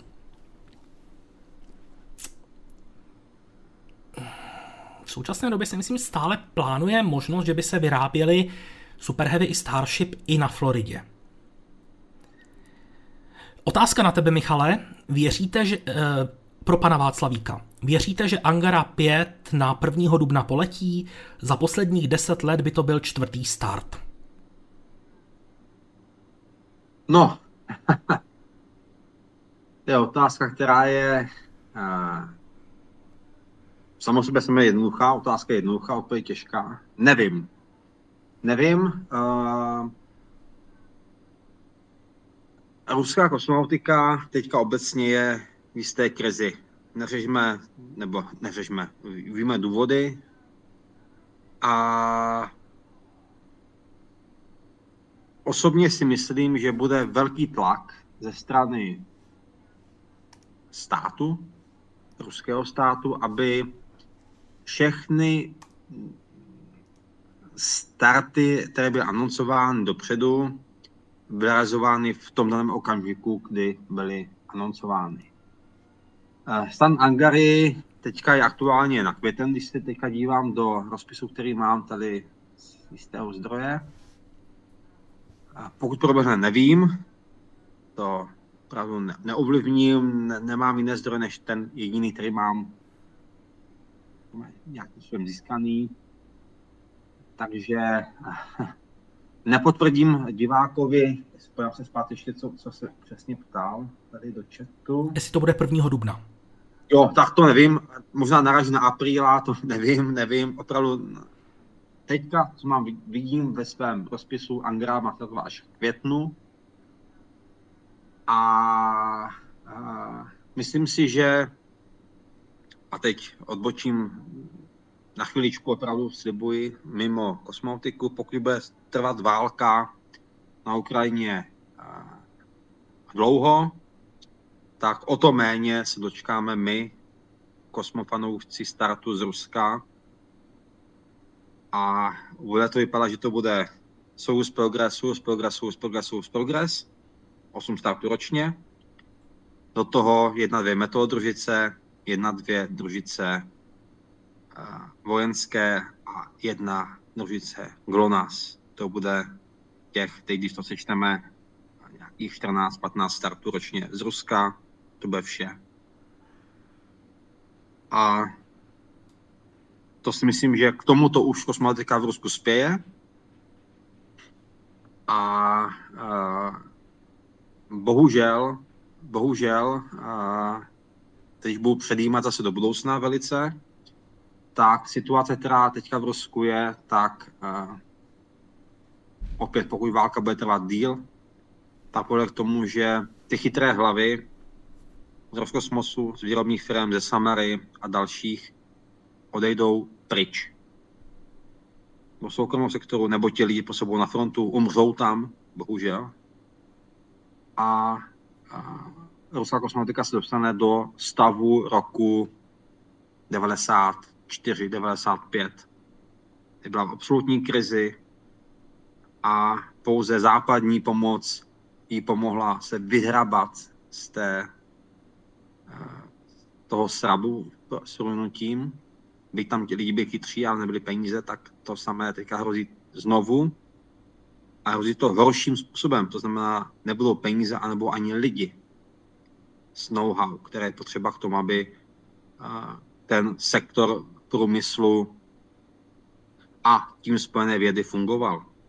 Takže si myslím, a já to nechci předjímat, nebo nechci tady být nějakým prorokem, ale myslím si, že, že ruská kosmonautika v příštích dvou desítkách let bude v háji a budeme vzpomínat rádi na ty doby 90. a, a první dekády rok, nového tisíciletí, ale opravdu roky 30 nebo konec roku 20, konec 20.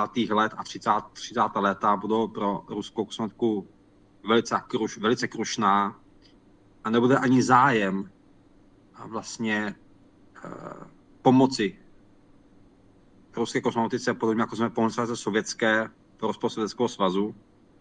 Ta snaha bude mnohem menší a opravdu ten sektor ruské kosmonautiky bude trpět. Té civilní absolutně, protože ti chytré všichni buď odešli nebo odejdou. A ty vojenské taky tam bude jaké, jakési potom stigma na těch lidech, nebo těžko hledat práci a podobně. Takže myslím si, že, že ten sektor bude velice trpět v té dalších dekádě dvou, až skončí válka a, a skončí snad doufám, co nejdřív. A, a to asi je té ruské čili ať mají Angaru, ať, ať, ať ji tam mají, ale bude startovat jednou za rok, protože bude mít ten náklad, který bude potřeba.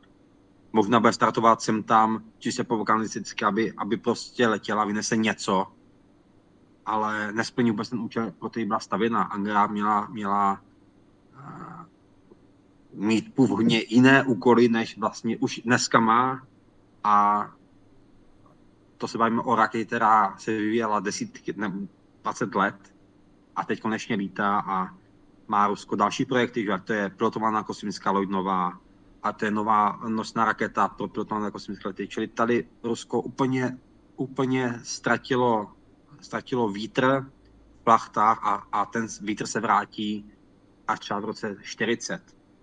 Jo, takže opravdu a, si myslím, že teď zase nechci být prorokem nebo něco takového, ale myslím si, že pokud potrvá válka ještě rok, dva, tři, tak můžeme Rusko odepsat z naší kosmonautické eh, tabulky na dalších 10-20 let, protože to bude stát, který bude daleko hluboko za Amerikou, Čínou, Evropou, Japonskem, Indií a, a nebude vyvíjet nic, co by nás zajímalo, bude možná vypouštět družice GLONASS a nějaké meteorologické družice, ale nic, nic dalšího nepodnikne. Teď jsem strašně negativní, já se omlouvám, ale, ale tak jsem se nějak rozmluvil.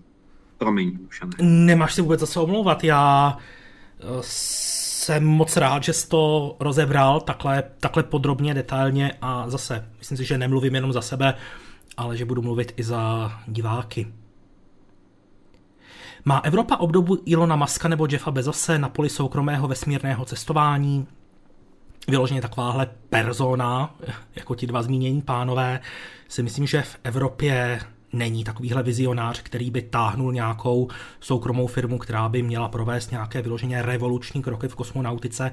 Ono je to taky tím, že v Evropě ten soukromý sektor samozřejmě je, neříkám, že není v žádném případě, to ne, ale přece jenom ve srovnání třeba se Spojenými státy nemáme zatím v Evropě eh, nějaké firmy, které by provozovaly nosné rakety, byť už se připravují. Chystají se, jak už tady Michal říkal, je tady PLD Space, to je ta raketa Miura, jsou tady další firmy, um, ehm, RFA třeba, um, Skyrora a další rakety, budují se kosmodromy na Shetlandech, eh, ve Skotsku a tak dál. A to jsou spíše kosmodromy pro malé rakety, pro malé družice. Pravda, ten trh je tam asi největší ze všech družic, ale srovnání třeba se SpaceX nebo Blue Origin to jako úplně nesnese. Součástí modulu Odysseus je navigační maják LN1, který má pomoci zajistit vybudování měsíčního navigačního systému. Co si pod tím představit? Je aktivní či pasivní? Bude fungovat i po vypnutí modulu? Tak přiznám se, že zrovna tuhle technologii jsem nějak uh, nenastudoval. Já jsem se zaměřoval hlavně na ty vědecké přístroje, které jsou na palubě, ale tenhle navigační maják, to se omlouvám, ale tam nemám informace. Dozvěděl jsem se v poslední době o jaké... No, on... pa, povídej, povídej. Uh, o tom LN1, jestli ještě můžu. Určitě, směli do toho. Jo, to je vlastně demonstrátor čistě, já jste nazval ten divák nebo posluchač, je to maják ve smyslu radiomajáku, čili uh, vysílá uh, na jisté frekvenci uh, v pásmu, teď nevím, jestli pásmu S, pokud se nepletu, informaci, že tam je. A čili funguje opravdu jako, jako uh, vlastně informační místo. To znamená, pokud tu frekvenci chci zachytit, tak a vím, že na té frekvenci vysílá ten maják, tak to zachytím a vím potom, kde je, že můžu potom, když jich bude majáku více, tam můžu potom použít pro v rámci nějaké, nějaké eh, sítě eh, využít pro navigaci v rámci eh, povrchu měsíce, čili vytvořit jakousi povrchovou síť, respektive nějakou povrchovou lehce nad povrchovou síť pro určení polohy v rámci, ale zatím velice lokální oblasti měsíce. Ale to zase nevadí, protože jak víme všichni, tak naše ambice se směřují na jižní pol měsíce, který je relativně ta plocha, ta plocha zajímavá nebo zájmová, je relativně malá, takže tam i klidně takový, těme potom do budoucna taková síť majáků, hodně rozmístěných by mohla fungovat jako třeba záložní navigační síť pro nové situace a podobně. Stejně tak plánuje Evropa, ESA, síť komunikační pro nejenom měsíc a později i pro Mars.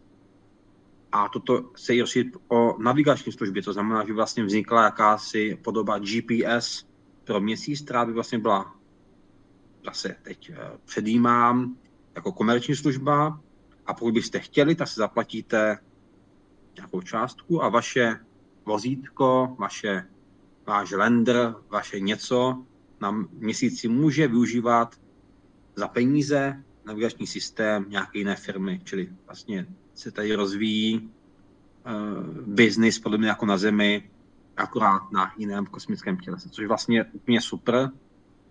A je super nad tím je, že o to evidentně zájem je, takže si myslím, že zase ne rychle, že kosmický výzkum není rychlý, ale třeba aspoň my ve věku Dušana a mě se takové ještě aktivity dožijeme a, a budou si prostě firmy kupovat navigační služby na měsíci nebo na Marsu. Takže to si myslím, že, že fungovat bude a právě třeba uh, ta, ten přístroj LN1, který je, který je na, na Odysseus Landeru, tak je jeden z prvních vlastně takových balíků testovacích, jestli to funguje a jestli to funguje na měsíci, jak na to třeba bude v průběhu těch 14 dnů působit měsíčně regolit, práh zvířiny a podobně. To všechno jsou vlastně věci, které si musí rozkoušet. Takže je, je to začátek, ale myslím si, že do budoucna takových eh, majáků a jiných věcí, vlastně praktických, ne vědeckých, ale čistě praktických pro podporu jiných věcí, jiných misí, bude pouze a pouze přibývat, takže je to jenom a dobře. Takže houšť a hustěji a častěji takové věci na měsíci chceme vidět. Jak rychle by měla Starship letět k Marsu, když poletí tři měsíce? jako asi by to šlo vypočítat, ale z hlavy fakt nevím. Ono o té rychlosti konkrétní se nemluvilo, pouze tehdy Musk prohlásil, že by Starship měla být schopna urazit cestu mezi Zemí a Marsem za tři měsíce. Uh, nevím, jak přesně by se to dalo počítat, protože v tu chvíli by se změnila i trajektorie, to znamená vzdálenost mezi Zemí a Marsem, to znamená uletěná vzdálenost by byla jiná, než v případě toho devítiměsíčního startu, tudíž nejde to vzít tak, že bychom vzali třeba nějakou rychlost klasického přeletu a vynásobili to třema. Rozhodně ne. Ale navíc je potřeba si uvědomit, že rychlost eh, není konstantní v takovém případě protože vy v podstatě odlétáváte od země a ty motory hoří prakticky pouze na začátku, kdy protahujete tu elipsu, abyste se protnuli s Marsem někde a jakmile ty motory vypnete a začnete se od slunce vzdalovat dále, tedy od země směrem k Marsu, tak vám ta rychlost začne klesat. To je normál, na tom není nic záhadného, to je prostě nebeská mechanika, to znamená, že ta rychlost by ani nebyla v jednu chvíli konstantní, to znamená, těžko by se to i počítalo. Samozřejmě šlo by to, neříkám, že ne. Jaké by mohlo být složení posádky na cestu na Mars z hlediska profesí? Předpokládám, že lékaři půjdou minimálně dva, možná tři. To je dobrá otázka. Samozřejmě asi základní, z čeho musíme vycházet, je, jak velká ta posádka vůbec bude. Protože pokud bude já nevím, samozřejmě nepovažuji to za logické, ale pokud bude dvoučlená, tak ty podmínky budou jiné, než když bude třeba pětičlená. Samozřejmě nevěřím tomu, že by ta posádka byla dvoučlená. Spíš si myslím, že pokud se poletí k Marsu, tak ta posádka bude mít zhruba čtyři členy, možná víc. To mě Michal možná opraví, jestli se třeba o něčem takovém uvažuje. Ale lékaři stoprocentně tam budou muset být, Zase, kolik jich bude, bude záležet na tom, jak velká by ta posádka měla být, ale pokud by byla třeba více než čtyři lidé, tak si myslím, že lékaři by klidně mohli být dva, pak tam samozřejmě bude muset být někdo taký pilot, řekněme v úvozovkách, který um, je trénovaný na zvládání stresových situací při ovládání té kosmické lodě, aby zvládal tyto úkoly. No a napadá ti nějaká profese, Michale, která by tam měla být? No paradoxně s tebou nebudu souhlasit, protože lékař nebude potřeba. Uh, jo, stačí, pokud... stačí ty na zemi. Prosím? Stačí ty lékaři, co budou na zemi, v podzemním středisku. No, hmm. Pokud, pokud nějaká mise k Marsu nebo k měsíci a podobně, tak, nebo na ISS, hmm. tam žádný lékař není. Takže tam je jeden, jeden ze členů vycvičený jako uh, medic. Ale vycvičený. Pokud má vzdělání, je to, je to bonus, pokud nemá, tak si jeden z těch teďka sedmi vycvičí. A k Marsu se počítá s tím, že chceme tam dostat co nejvíce vědců, hmm. geologů, planetologů, at, lidí na atmosféru, prostě vědců. Já teď nebudu vyjmenovat hmm, ty, jasně. to, bych neurazil. Jsem, byl tam, bude tam pilot, pilot velitel, bude tam technik, člověk znalý kosmické lodi. To budou vědci a všichni budou mít dvojí, trojí profesi samozřejmě. Budou umět vařit, budou umět dělat jiné věci, ale uh, čistý lékař tam není potřeba. Hmm. Uh, už dneska se testují a třeba Evropa v tomto je velice dopředu, velice, velice popředu. A uh, ESA teďka, mimochodem schválili před asi uh, měsícem a půl, nový program, nový projekt, navazující na starší variant, na řekněme dřívější program vývoje něčeho jako si dosleduje třeba film Star Trek, taky prostě uh, telefon, počítač, který bude schopen, nebo přístroj obecně, malý do ruky, bude schopen analyzovat stav lidského těla, na základě vnitřní paměti informací vyhodnotit jeho stav, pokud to bude komplikované, odešle data na zemi, tam to zhodnotí tým techniku a pošle řešení. To znamená, nebude potřeba žádného super uh, experta na medicínu, to zajistí prostě stroj a pozemní středisko. Naopak, ta posádka se bude specializovat spíše na uh, ty odbornosti uh, určen, nebo odbornosti uh, volené vůči místu mise, to znamená, dneska to je ISS, budoucnosti to bude měsíc nebo bude to Mars. Rozhodně nebude, nebude potřeba, aby letěl čistě a jenom doktor. Mimochodem, neletěl nikdy takhle nikdo. Hmm. Aby letěl pouze někdo jako, že já jsem doktor a až budete mít problém, přijďte tam, zaklepejte a já vám pomůžu. Vždycky ty funkce byly zdvojené, to znamená, byl to buď třeba vojenský pilot a zároveň doktor, nebo geolog a doktor, nebo biochemik a zároveň doktor. Čili nebyl tam nikdo čistě jako já jsem doktor a to je hmm. jediné, co já budu dělat.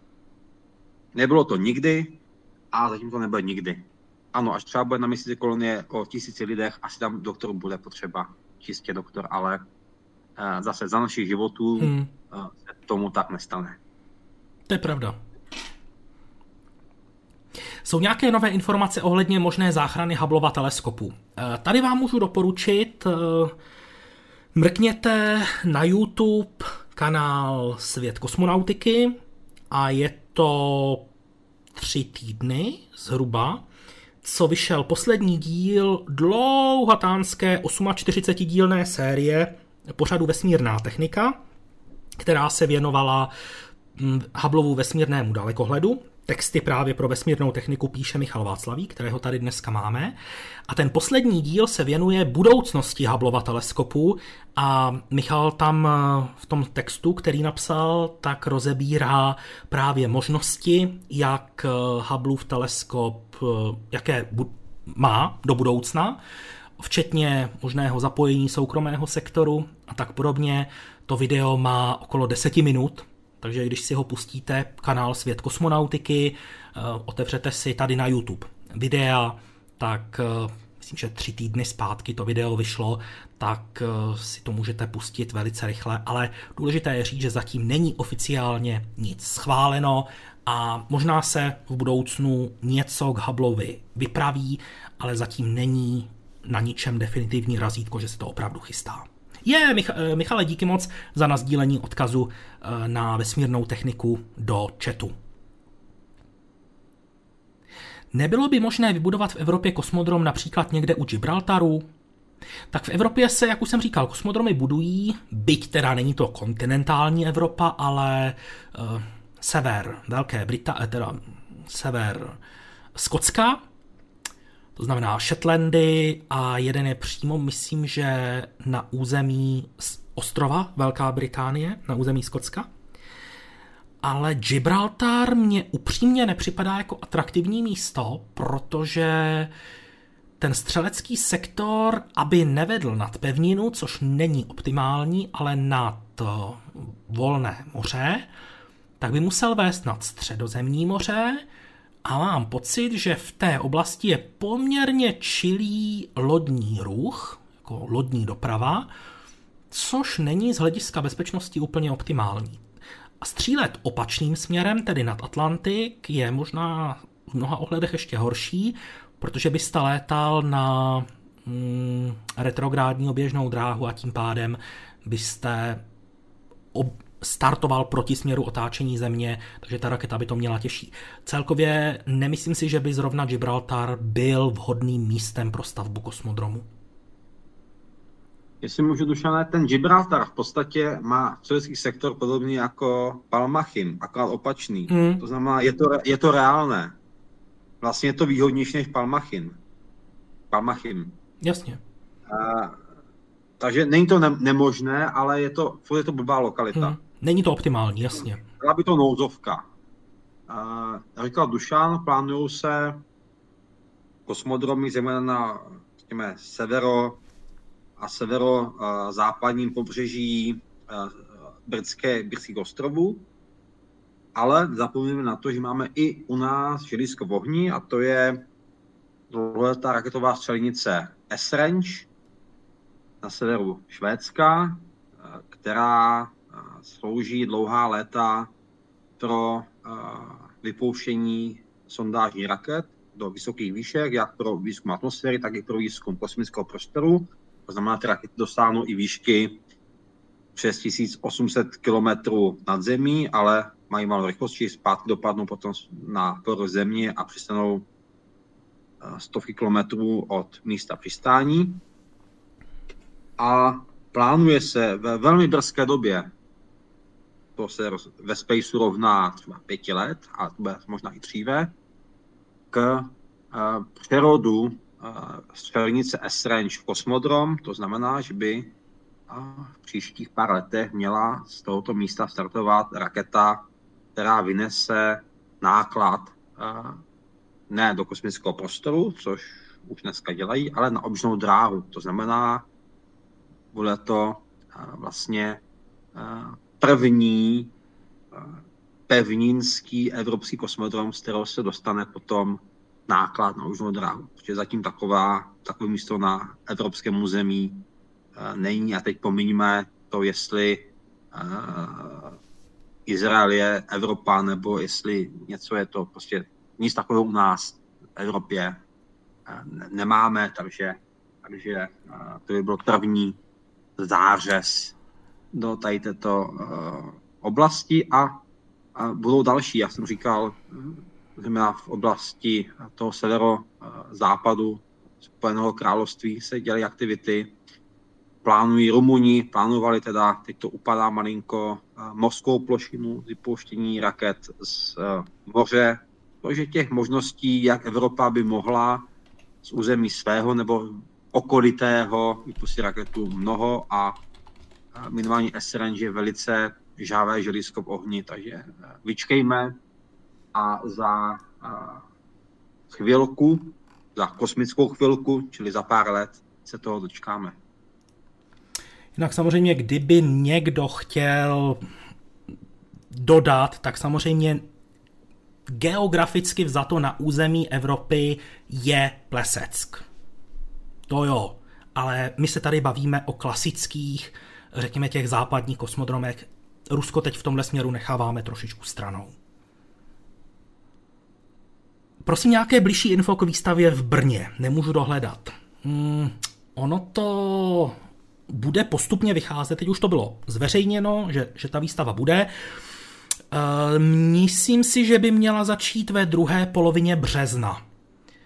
To znamená zhruba tak za tři týdny by možná mohla začít a bude to na výstavišti v Brně. Bude se jmenovat Space Mission.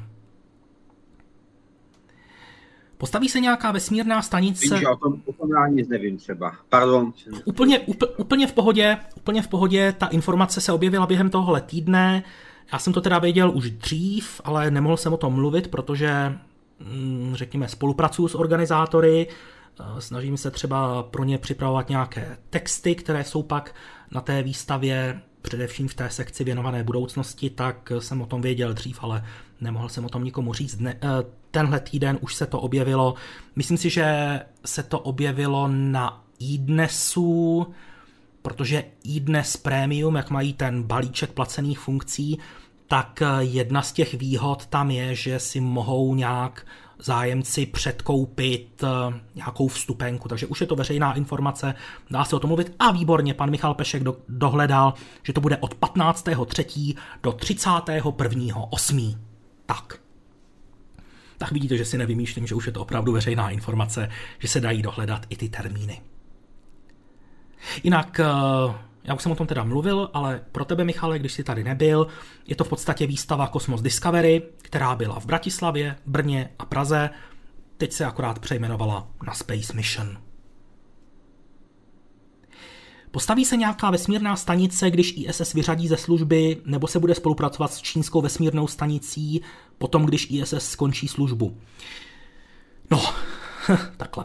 Čína v podstatě od začátku budování stanice Tiangong prohlašuje, že stojí o mezinárodní spolupráci, byť je pravda, že ta relativně dobře nastoupená forma spolupráce s Evropskou kosmickou agenturou před lety začíná teď pomaličku ochabovat, to bude spíš potom na Michala, pokud k tomu bude chtít něco dodat. Každopádně, abych odpověděl na tu otázku, tak primárně se počítá s tím, že ISS bude nahrazena nějakou buď to jednou, nebo možná dvěma komerčními kosmickými stanicemi, kde si budou moci kosmické agentury pronajmout nějakou službu. Podobně jako třeba teď, když máme program CLPS, tak si NASA nebo nějaká jiná kosmická agentura, komerční firma pronajme od té společnosti prostor na tom lunárním landru. Mohou si tam umístit nějaký vědecký přístroj, technologický demonstrátor. Podobně to má fungovat na té kosmické stanici. Ta agentura si tam pronajme třeba prostor pro provádění vědeckého experimentu na určitou dobu, anebo čas astronautů, kteří se budou věnovat nějakému výzkumu, anebo si zaplatí za to, že si tam rovnou pošle svého astronauta.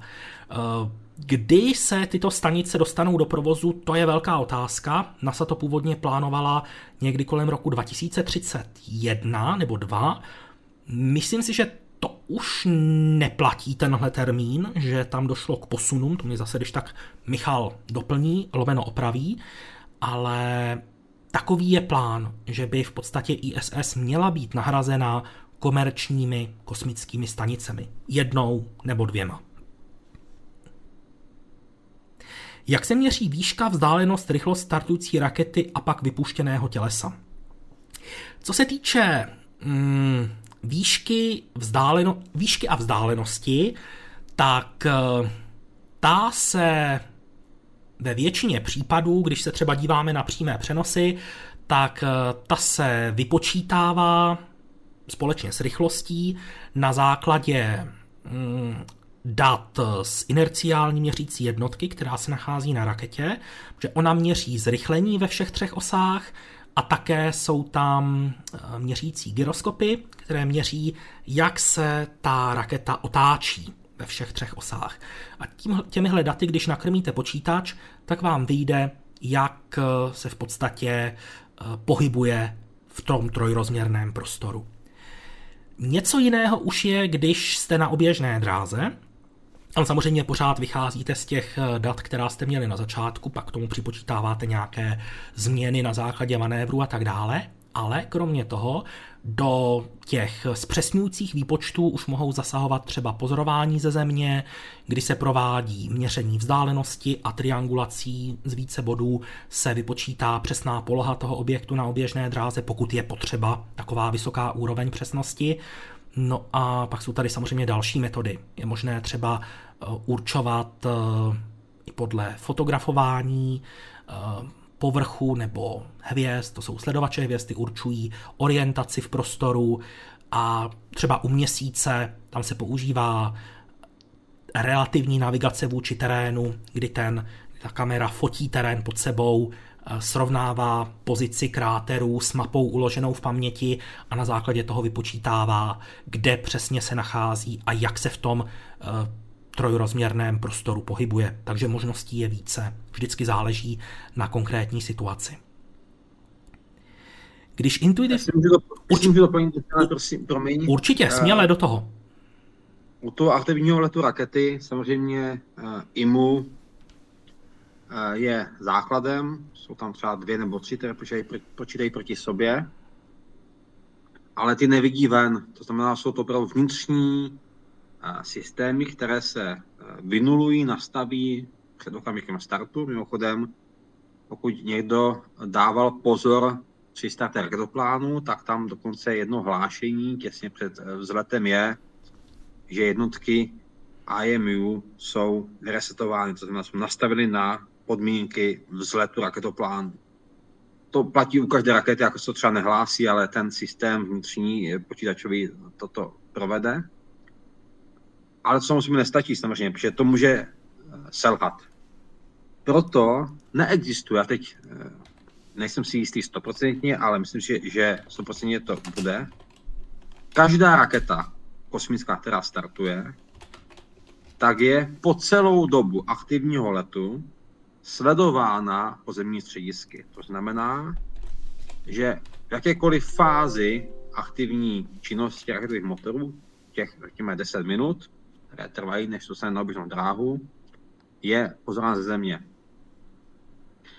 A tím pádem je možné dodat vlastně tomu počítači, buď pozemnímu palubnímu, další informace zvenku. Máme oči venku, to znamená, je možné říct pozor, ten systém uvnitř rakety lže, tím vidíme něco jiného. Co je strašně důležité, to je, to je bezpečnostní navýšení pro třeba pilotované lety absolutně, absolutně nutné uh, k tomu, aby taková mise mohla existovat.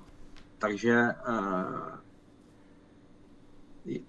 je, to, je to další systém, který souvisí s raketou, ale je nutný pro to, aby vlastně ten let byl, byl, hodnoce, byl vyhodnocovaný v celém průběhu a bylo možné říct, ano, probíhá to správně a je to, je to OK. Takže ne, ne, není to pouze založeno na tom vnitřním systému, ale i na tom vnějším. A pravda, eh, ten systém je nákladný, musíte mít plno stanic po celé eh, země kouli, kde máte možnost přijímat tyto systémy, no, tyto signály, sledovat rakety startující. Takže se teďka hodně uh, zkouší a právě třeba SpaceX, byť to o tom nemluví, paradoxně, přitom to je velice zajímavé, je jedna z firm, která to propaguje velice aktivně, možná i ve vztahu ke Starlink, je, že by se tyto signály přinášely ne z rakety na pozemní středisko a pak na řízení letu, ale na družici a pak řízení letu.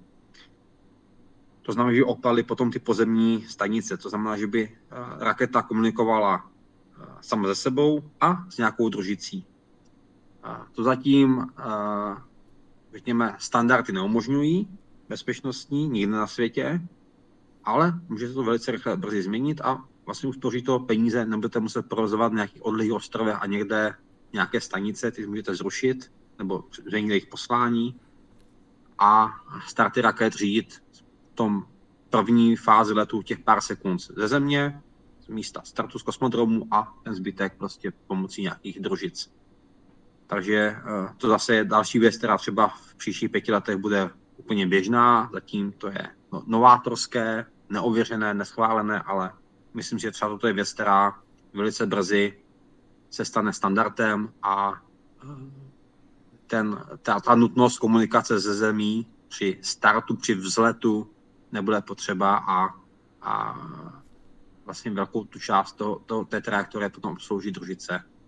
Samozřejmě teda to budou Starlinky nebo něco prostě jiného, nějaký systém, který bude schopen uh, ty systém, ty, ty služby zajistit. Díky. No a koukám, že máme už po desáté hodině, takže já teď jenom s dovolením velice rychle telegraficky proletím všechny zbývající otázky, které tady jsou. Samozřejmě, Michale, pokud mě budeš chtít doplnit, tak můžeš, ale nebudu ty odpovědi nějak extra dlouze rozvíjet, pro, jenom nechci, aby tady nezůstaly nějaké dluhy. Uh, v tom případě jenom odpovídám, že to bude dlouhé zase. Úplně v pohodě, Michale. Uh, takže to budou ale výdaje na výše z pohledu agentur, když budou muset platit soukromníkovi. Uh, na, na jednu stranu sice samozřejmě musí tomu soukromníkovi zaplatit, ale na druhou stranu se jim v mnoha směrech uvolní ruce, protože oni si pouze koupí službu a o zbytek se nemusí starat. Um, neudělala byste před... A, určitě, směle... Je pragmatická, pragmatická odpověď. Chcete jet za rodičema vlakem a bydlíte 100 km od nádraží v Praze, tak pojedete buď taxikem za 500 korun, nebo si koupíte auto za půl milionu a pojedete tam, nebo auto vyvinete za 100 milionů, pak ho vyrobíte a pojedete tam. Takže asi nejsnažší varianta je to koupit si tu službu, že vás někdo odveze. O tom to všechno je. O tom to, vše, o tom to tady ty služby commercial space jsou, a to je Dragon, nákladní Dragon, a to je náklad na měsíc. O tom všechno toto je, že agentury ušetří v tom, že nebo kupovat to auto, ani ho vyvíjet, koupí tu službu. Dostaň mě z bodu A do bodu B. Čili to je, ta nej, to je ten nejlevnější krok z toho dostat se, dostat se z země na místo určení třeba na ten měsíc. To s tím taxíkem je velice, dobrá, velice dobrý přirovnání. Neudělal byste přehled a porovnání používaných raketových motorů? No, jednak by to bylo hodně práce, protože těch motorů je fakt hodně. A zároveň už to někdo šikovný udělal za mě, protože, jak jsem koukal, tak na Wikipedii je stránka s tabulkou porovnání uh, raketových motorů pro dosažení oběžné dráhy. A tady je vidíte seřazené od AJ10 190 a pokračujeme dolů, dolů, dolů až tady po Zephyro 40. A tady, kdyby vám to bylo málo, tak jsou tady už z provozu vyřazené anebo zrušené raketové motory od Eonu 1 až po Voxwing z Black Arrow. Takže tady jsou všechny možné údaje, tlak ve spalovací komoře, tah, hmotnost, poměr tahu vůči hmotnosti, poměr o, okysličovadla vůči palivu, pracovní cyklus, specifický impuls, pohoné látky. Myslím si, že tohle to je na dlouhé zimní večery naprosto ideální k podrobnému studiu a všem to vřele doporučuju. Pojďme dál. Jinak ještě můžeš, Dušané, pozvat, prosím tě, promiň, na vesmírnou techniku. Jsme se věnovali 10 dílů motoru RD170. To je pravda? To si myslím, že, to si myslím, že může i ukázat divákovi nebo, nebo dotazovateli na to, jak komplikované je mo- raketový motor vyvinout, že to není vlastně nic úplně běžného. Takže možná je to hmm. taková jako uh, pobítka, jo. nevím, kdo se ptal vůbec, ale pobítka toho tazatele na to, na ty, na ty naše díly mrknout, vesmírné techniky, nebo jít samozřejmě jinam a, a podívat se na to, jak, jak velice složité a komplikované je vyvinout raketový motor. A proč vlastně eh, většina eh, kosmických raket nebo i třeba různých landrů a podobně, když se pak zpětně podíváme, stále na tom, že nebyl motor. Bylo všechno a nebyl, nebyl otestovaný motor. A opět, když se zase podíváme, tak všichni se vždycky hodnocí tím, ne, že máme postavený stupeň z nějakých vláken uhlíkových něčeho a máme motor. Tím se všichni chlubí. Čili to je to gro, ten základ a trvá to nejdíl. Takže hmm. doporučuji, opakuji se znovu, po třetí, divákovi na, na tyto díly mrknout, protože třeba právě vývoj motoru RD170 je ukázka sice ruské školy, ale on to platí od americké školy. Prostě je, je to velice komplikovaný uh, postup, kdy se paradoxně zničí desítky až stovky prototypů motorů za obrovské peníze, než se vlastně řekne, ano, je to OK a teď ten motor bude raketový a bude pro naše rakety použitelný. Čili, uh, čili končím, já jsem zase dlouhý, promiň. V pohodě. Já tě jenom doplním, že tyhle ty díly najdou zájemci na Fameplay, to znamená, tyhle ty díly vycházely ještě předtím, než vznikl kanál Svět kosmonautiky, kde taky vesmírná technika vychází, ale tam to začalo až Hubbleovým teleskopem. Takže pokud chcete ty starší díly, eh, včetně těchto o RD-170, tak běžte na Fameplay, pořád vesmírná technika a tam je najdete. Tak, jdeme dál. Má Falcon 9 v sobě zabudovaný autodestrukční systém, kdyby po startu selhal a nekontrolovaně letěl kam nemá? Ano, a dokonce taková malá perlička, na jeho vývoji pracoval David Pavlík, Čech, který několik let pobýval ve SpaceX. Víte něco o tom, jak je na tom Švýcarsko v kosmonautice patří k těm lepším a je členem ESA? Začnu od konce. Švýcarsko je členským eh, státem Evropské kosmické agentury. Ostatně, pokud si pamatuju dobře, tak eh, v tom nejnovějším oddílu astronautů je jeden zástupce Švýcarska, to by nebylo možné, pokud by Švýcarsko nebylo členským státem.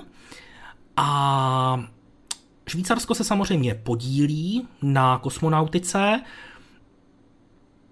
Ze Švýcarska je třeba společnost, oni se teď přemenovali. Michale, jak se teďka jmenuje RUAC? Space Systems? RUAC je podle mě furt RUAC. Já myslím, že se přemenoval, ne? Možná ve Švýcarsku, ale jinak je to firma, která je snad holandská původně. Dokonce, to jsem vidíš, to jsem vůbec nevěděl. Každopádně eh, tahle firma je asi nejznámější díky tomu, že dodává aerodynamické kryty pro různé rakety, včetně amerických. Jinak eh, Švýcaři budou mít teda teďka kosmonauta a Máš, napadá ti něco v souvislosti se Švýcarskem, co bych chtělo vypíchnout ještě, na co jsem zapomněl? No to největší. Ve Švýcarsku vzniklo středisko ESA, jo. které uh, pravda není na to úrovni třeba jako ESTEC nebo jako ESOC nebo, nebo ESRIN, ale je to středisko, které se zaměřuje, a to je zase to, proč Švýcaři investují do, do kosmonautiky, na využívání zdrojů. To znamená, je to středisko, které eh,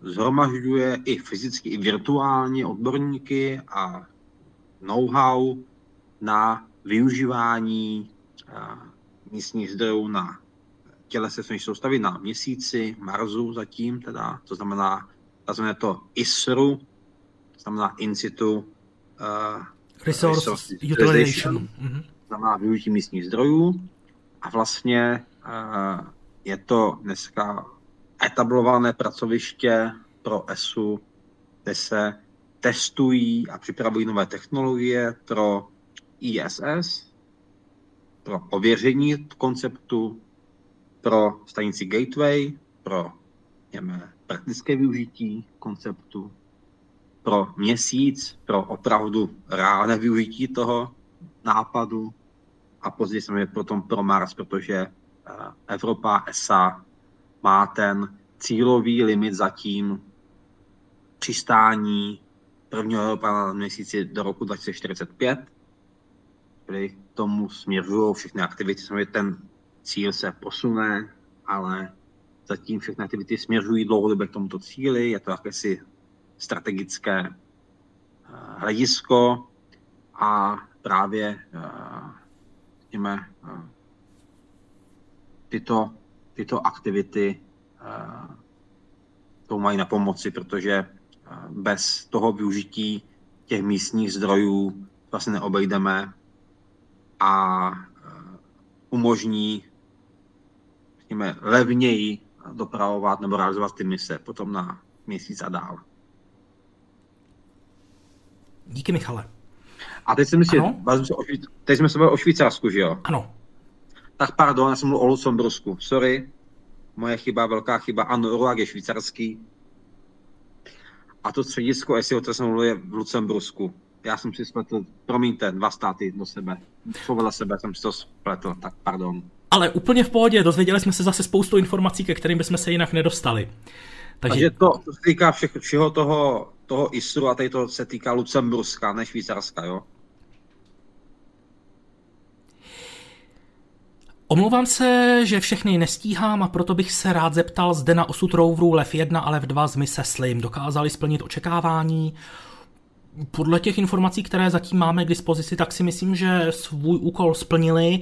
Ostatně asi nejlíp jste se o tom mohl přesvědčit, to jste určitě viděl tu fotku, kde Slim v podstatě stojí na hlavě, v úvozovkách, překlopený o těch 90 stupňů oproti té tradiční poloze, jak měl přistát na všechny čtyři tlapičky, takové ty nožičky malé, tak to vyfotil Lev 2, tedy Sorak V, ale protože neumí komunikovat přímo, tak ten obrázek, který vyfotil, tak poslal na Lev 1 a Lev 1 tyhle ty, ta data odeslal přímo na Zemi. Takže tyhle ty dva malé pohyblivé stroje se postarali o to, že na Zemi dorazila fotka vlastně jediná fotka, na které jsme viděli Slim po přistání zvenku. Při startu Axiom 3 jste říkal, že je to první kompletně evropská mise, nebyla první Remek Gubarev, nebo jste myslel na ISS.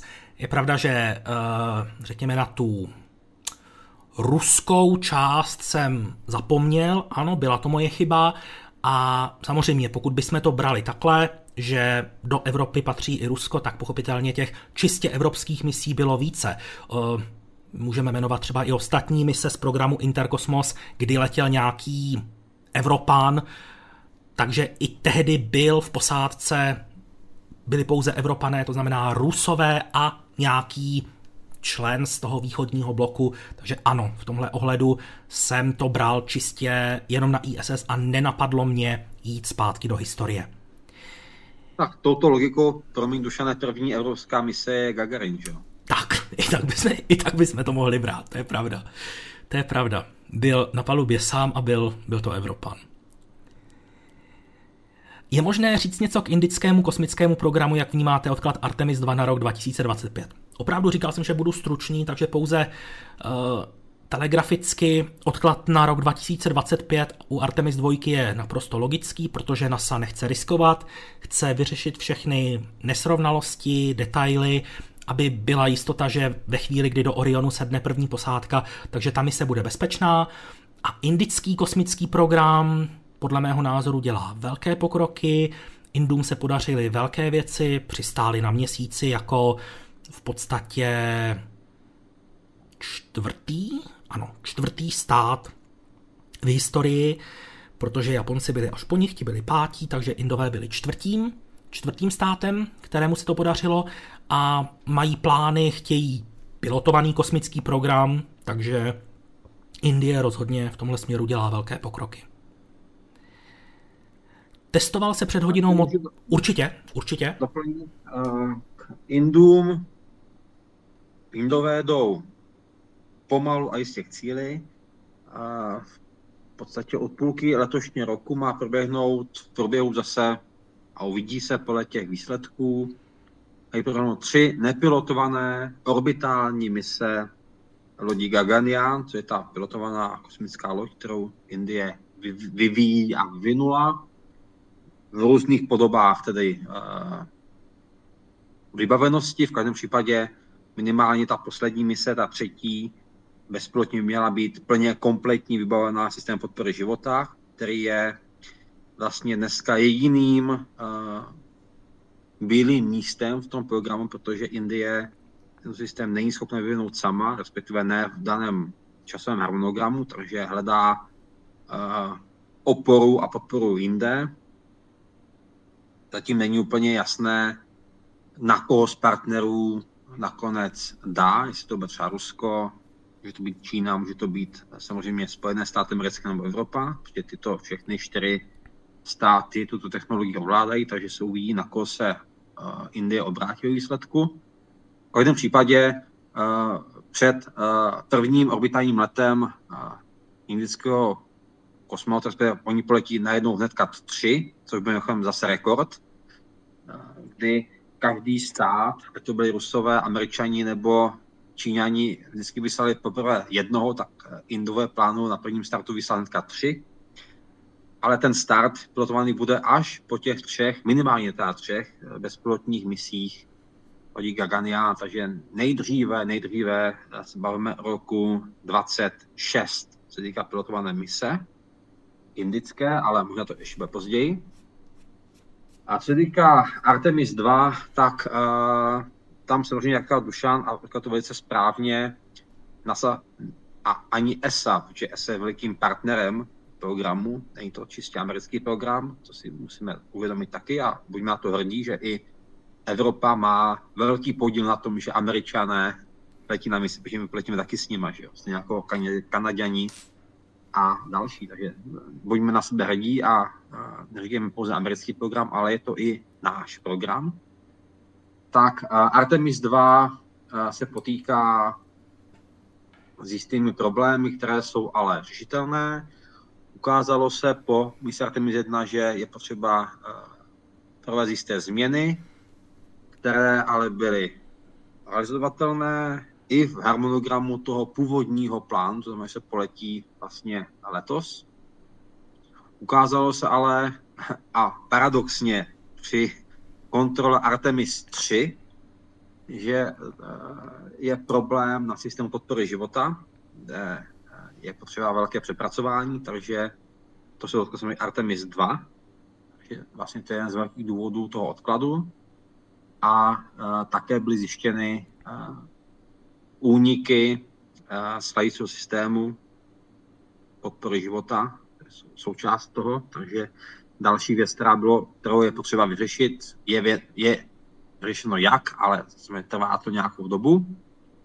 Čili to je, jsou vlastně dva takové ty velké, velké uh, problémy, které pomohli, nebo napomohli tomu odkladu. Samozřejmě byli tam další na raketě, SLS i na evropském modulu SM, ESM, který slouží pro vlastně pohon, je to servisní modul, tak eh, byl de- detekován jeden, problém, který se týkal uh, vlastně systému dodávky elektrické energie, který byl, řekněme, funkční, ale stále bylo možno vylepšit, takže se vylepší pro tu misi Artemis 2. Od Artemis dokonce změní nějaký hardware, takže ty lodi se stále vyvíjí, aby byly čím dál tím dokonalější, takže to všechno v ruku v ruce eh, vede k tomu odkladu na ten rok přes příští. Ale, jak zase řekl Dušan, je potřeba si uvědomit, je to čistě, nebo čistě, je to, je to pro dobro posádky. Eh, nemůže se to dovolit nikdo, ani Amerika, ani Evropa, ani jiné státy, aby jejich posádky umřely. Takže ten odklad o jíme, celý rok je, je, je absolutně akceptovatelný, protože kdyby se cokoliv stalo třeba letos při startu, tak by všechny mise na misi skončily třeba na dvě dekády a to nechceme. Takže ten rok přežijeme těch odkladů a počkejme si na, na Artemis 2 pozdějším termínu a myslím si, že třeba i s ohledem na eh, teďka nedávnou nebo na dnešní misi vlastně uh, Landru Novace, tam myslím si, že budeme v tomto a příštím roce saturováni jinými aktivitami, které se budou týkat měsíce, ať to bude právě třeba program Clips nebo další aktivity, takže si myslím, že nebudeme strádat jako, jako fanoušci kosmonautiky. Zase jsem dlouhý, promiň. Úplně v pohodě, Michale, úplně v pohodě. Testoval se před hodinou motor RS-25 a vše proběhlo v pořádku. Skvělá informace, díky za to. Je pravda, že americká vláda či armáda vstoupila do Starlinku. Takhle bych to neformuloval. Je samozřejmě pravda, že když je ten systém k dispozici, tak ho mohou využívat různí uživatelé, včetně vládních, ale je pravda, že SpaceX přesně pro armádu připravuje nebo už realizuje družice odvozené od družic Starlink a to jsou družice pojmenované Starshield. Já myslím, že zatím byla vypuštěná pouze první várka testovacích družic, které mají primárně sloužit právě armádě a jsou postaveny na, řekněme, konstrukčním základu družic Starlink. Letím v červnu na Floridu, kde se dozvím případné starty z misu Canaveral. Mrkněte třeba na Wikipedii, je stránka 2024 in Spaceflight, a tam si pak rozkliknete, uh, jsou tam dva odkazy. První je na seznam startů v prvním, druhý ve druhém pololetí letošního roku. Je to aktualizováno poměrně často, případně doporučuji sledovat, uh, pokud jde třeba o starty Falconů, web elonx.cz, kde ke každému startu zakládají událost a stránku. E, další, co můžu doporučit, tak je web Everyday Astronaut, který taky k zajímavým startům nejenom SpaceX, tak taky zakládá stránky, a nebo můžu doporučit web Next Spaceflight. Ten taky ma- mapuje, co se blíží za zajímavé starty. Uh, Gaganian poletí na ISS? Eh, ne, nechystá se. Nechystá se zapojení Indie eh, do programu ISS, pokud se teda něco nezměnilo, to mě když tak Michal opraví. Ale z toho, co vím, tak ty mise Gaganian mají být volně letící, to znamená, ta loď bude pobývat na oběžné dráze a nebude se spojovat se žádným objektem. Mohl by nyní startovat Armstrong? No to už ne, protože je po smrti. Nevím teda, jak jste to myslel, ale... Jo takhle, už koukám na tu Michalovu odpověď, jakože po fyzické stránce byl na tom lépe než dnešní astronauti. Takhle, už, už to chápu, jak ta otázka byla asi myšlená. No tak jo, Máme to za sebou, stihli jsme to. Já bych vám chtěl hrozně moc poděkovat za to, že jste tu byli, já si s dovolením na chviličku skryju chat, protože se tady podívám do statistik. Dneska tady bylo opravdu hodně lidí, tak mě zajímá, no fakt, že jo. Maximální zájem byl na 358 souběžně připojených přehrávačích. Nádherné číslo, hrozně moc vám za to děkuju, protože no, dokonce 360. Máme tady rekord 360. Eh, takovýhle zájem jsme opravdu už hodně dlouho neměli o Pocket s Cosmonautixem, takže mám velkou radost, že jste tu byli. No a co se týče dalšího Pocketu s Cosmonautixem, tak ten nás čeká poslední pátek v měsíci, to je tradice, no a v březnu to bude 29. března. Takže můžete si zakroužkovat v kalendářích, pokud nedojde k nějaké změně, tak opět klasicky od 8 hodin večer. Uh, abych nezapomněl na nikoho z kolegů v chatu. Byl tady Vítěz Škorpík, redaktor našeho webu, kterému zhruba za hodinu a půl vyjde na našem webu další článek. Byl tady Karel Zvoník, redaktor našeho webu. Měli jsme tady Lukáše Houšku, redaktora našeho webu, správce našeho profilu na Facebooku. Byl tady Vladimír Kordas, správce našeho Instagramu, Discordu a technický správce našeho webu. Myslím, že tady byl Pavel Vantuch, z redakce z přátelného webu elonx.cz. Jo, poslední tři otázky nebo konec? A tak dobře, tak dáme ještě ty poslední otázky, ale teď už opravdu jenom telegraficky. Uh, jaký je váš odhad, kdy dojde k dalšímu R&D startu SpaceX Starship? Březen, možná duben. Abych se tomu dubnu nedivil. He, Haven Demon 24, Haven 1, Falcon 9 Class Module v roce 25, je to reálné. Pokud, se, pokud Haven je ta stanice, tak tomu termínu nevěřím. To je strašně brzo, podle mého názoru. Kdyby mohl reálně přistát člověk na Marsu? 2040. Předtím to si myslím, že nebude. Tak, další otázky tady nejsou. Každopádně, a teď si myslím, že nebudu mluvit jenom za sebe, ale i za diváky, protože mám obrovskou radost, že si Michal Václavík udělal čas na náš pokec. A já to říkám vždycky, že když přijde Michal, tak je to záruka kvalitních informací, ale nevím teda, jak vy ostatní, ale já jsem měl pocit, že dneska se Michal ještě překonal a především ty jeho pasáže o exomarzu nebo ruské kosmonautice byly naprosto mimořádné a to jsou informace, které já bych vám nikdy nebyl schopen poskytnout. Takže moc děkuji Michalovi za to, že si udělal čas a poskytl nám tyhle naprosto úžasné informace z první ruky, protože on eh, s těmi mm, věcmi, o kterých povídal, tak přichází denně tém prakticky denně, prakticky do styku reálného. Takže moc díky Michale za to, že se s námi podělil a budu se těšit na nějaký další pokec s Kosmonautixem, případně třeba na nějaký živě a česky komentovaný přenos.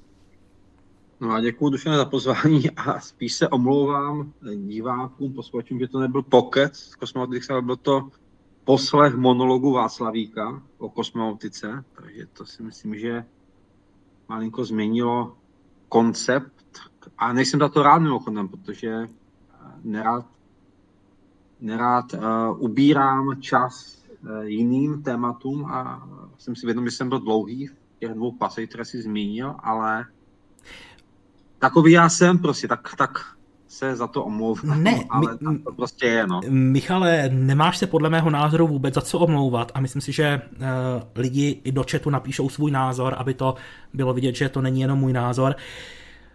Ta témata, kterým se svěnoval do hloubky, tak si to zasloužila. Jsou to témata komplexní, ty o nich víš spoustu informací, takže je jenom dobře, že si ten čas, kdy jsi tady byl, využil k tomu, aby si mohl divákům poskytnout informace, které já bych nebyl schopen. Takže za to já ti děkuju a rozhodně, rozhodně se nemáš za co omlouvat.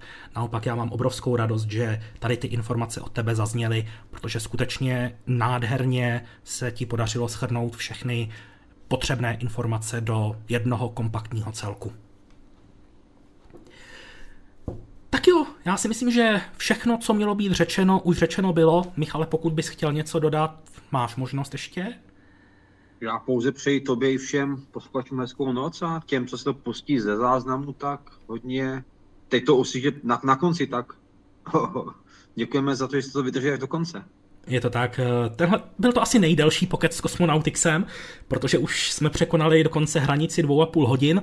Každopádně moc díky za to, že jste tu byli. Mimochodem, hele, v chatu více Michala Václavíka. Bylo to skvělé. Neomlouvejte se, naopak... Já s tím nesouhlasím, více Václavíka, to by bylo strašné. Neomlouvejte se, naopak díky. Bylo to úžasné, moc vám děkuji, naprostý souhlas. Jo, takže jsme fakt rádi, že jste tady byl, Michale. Udělám si duše na reklamu. Zítra před 8. ČT24 tam budu. To bych chtěl více Václavíka. Uh, co pak to bude? Uh, Novace? Jasně. No jo.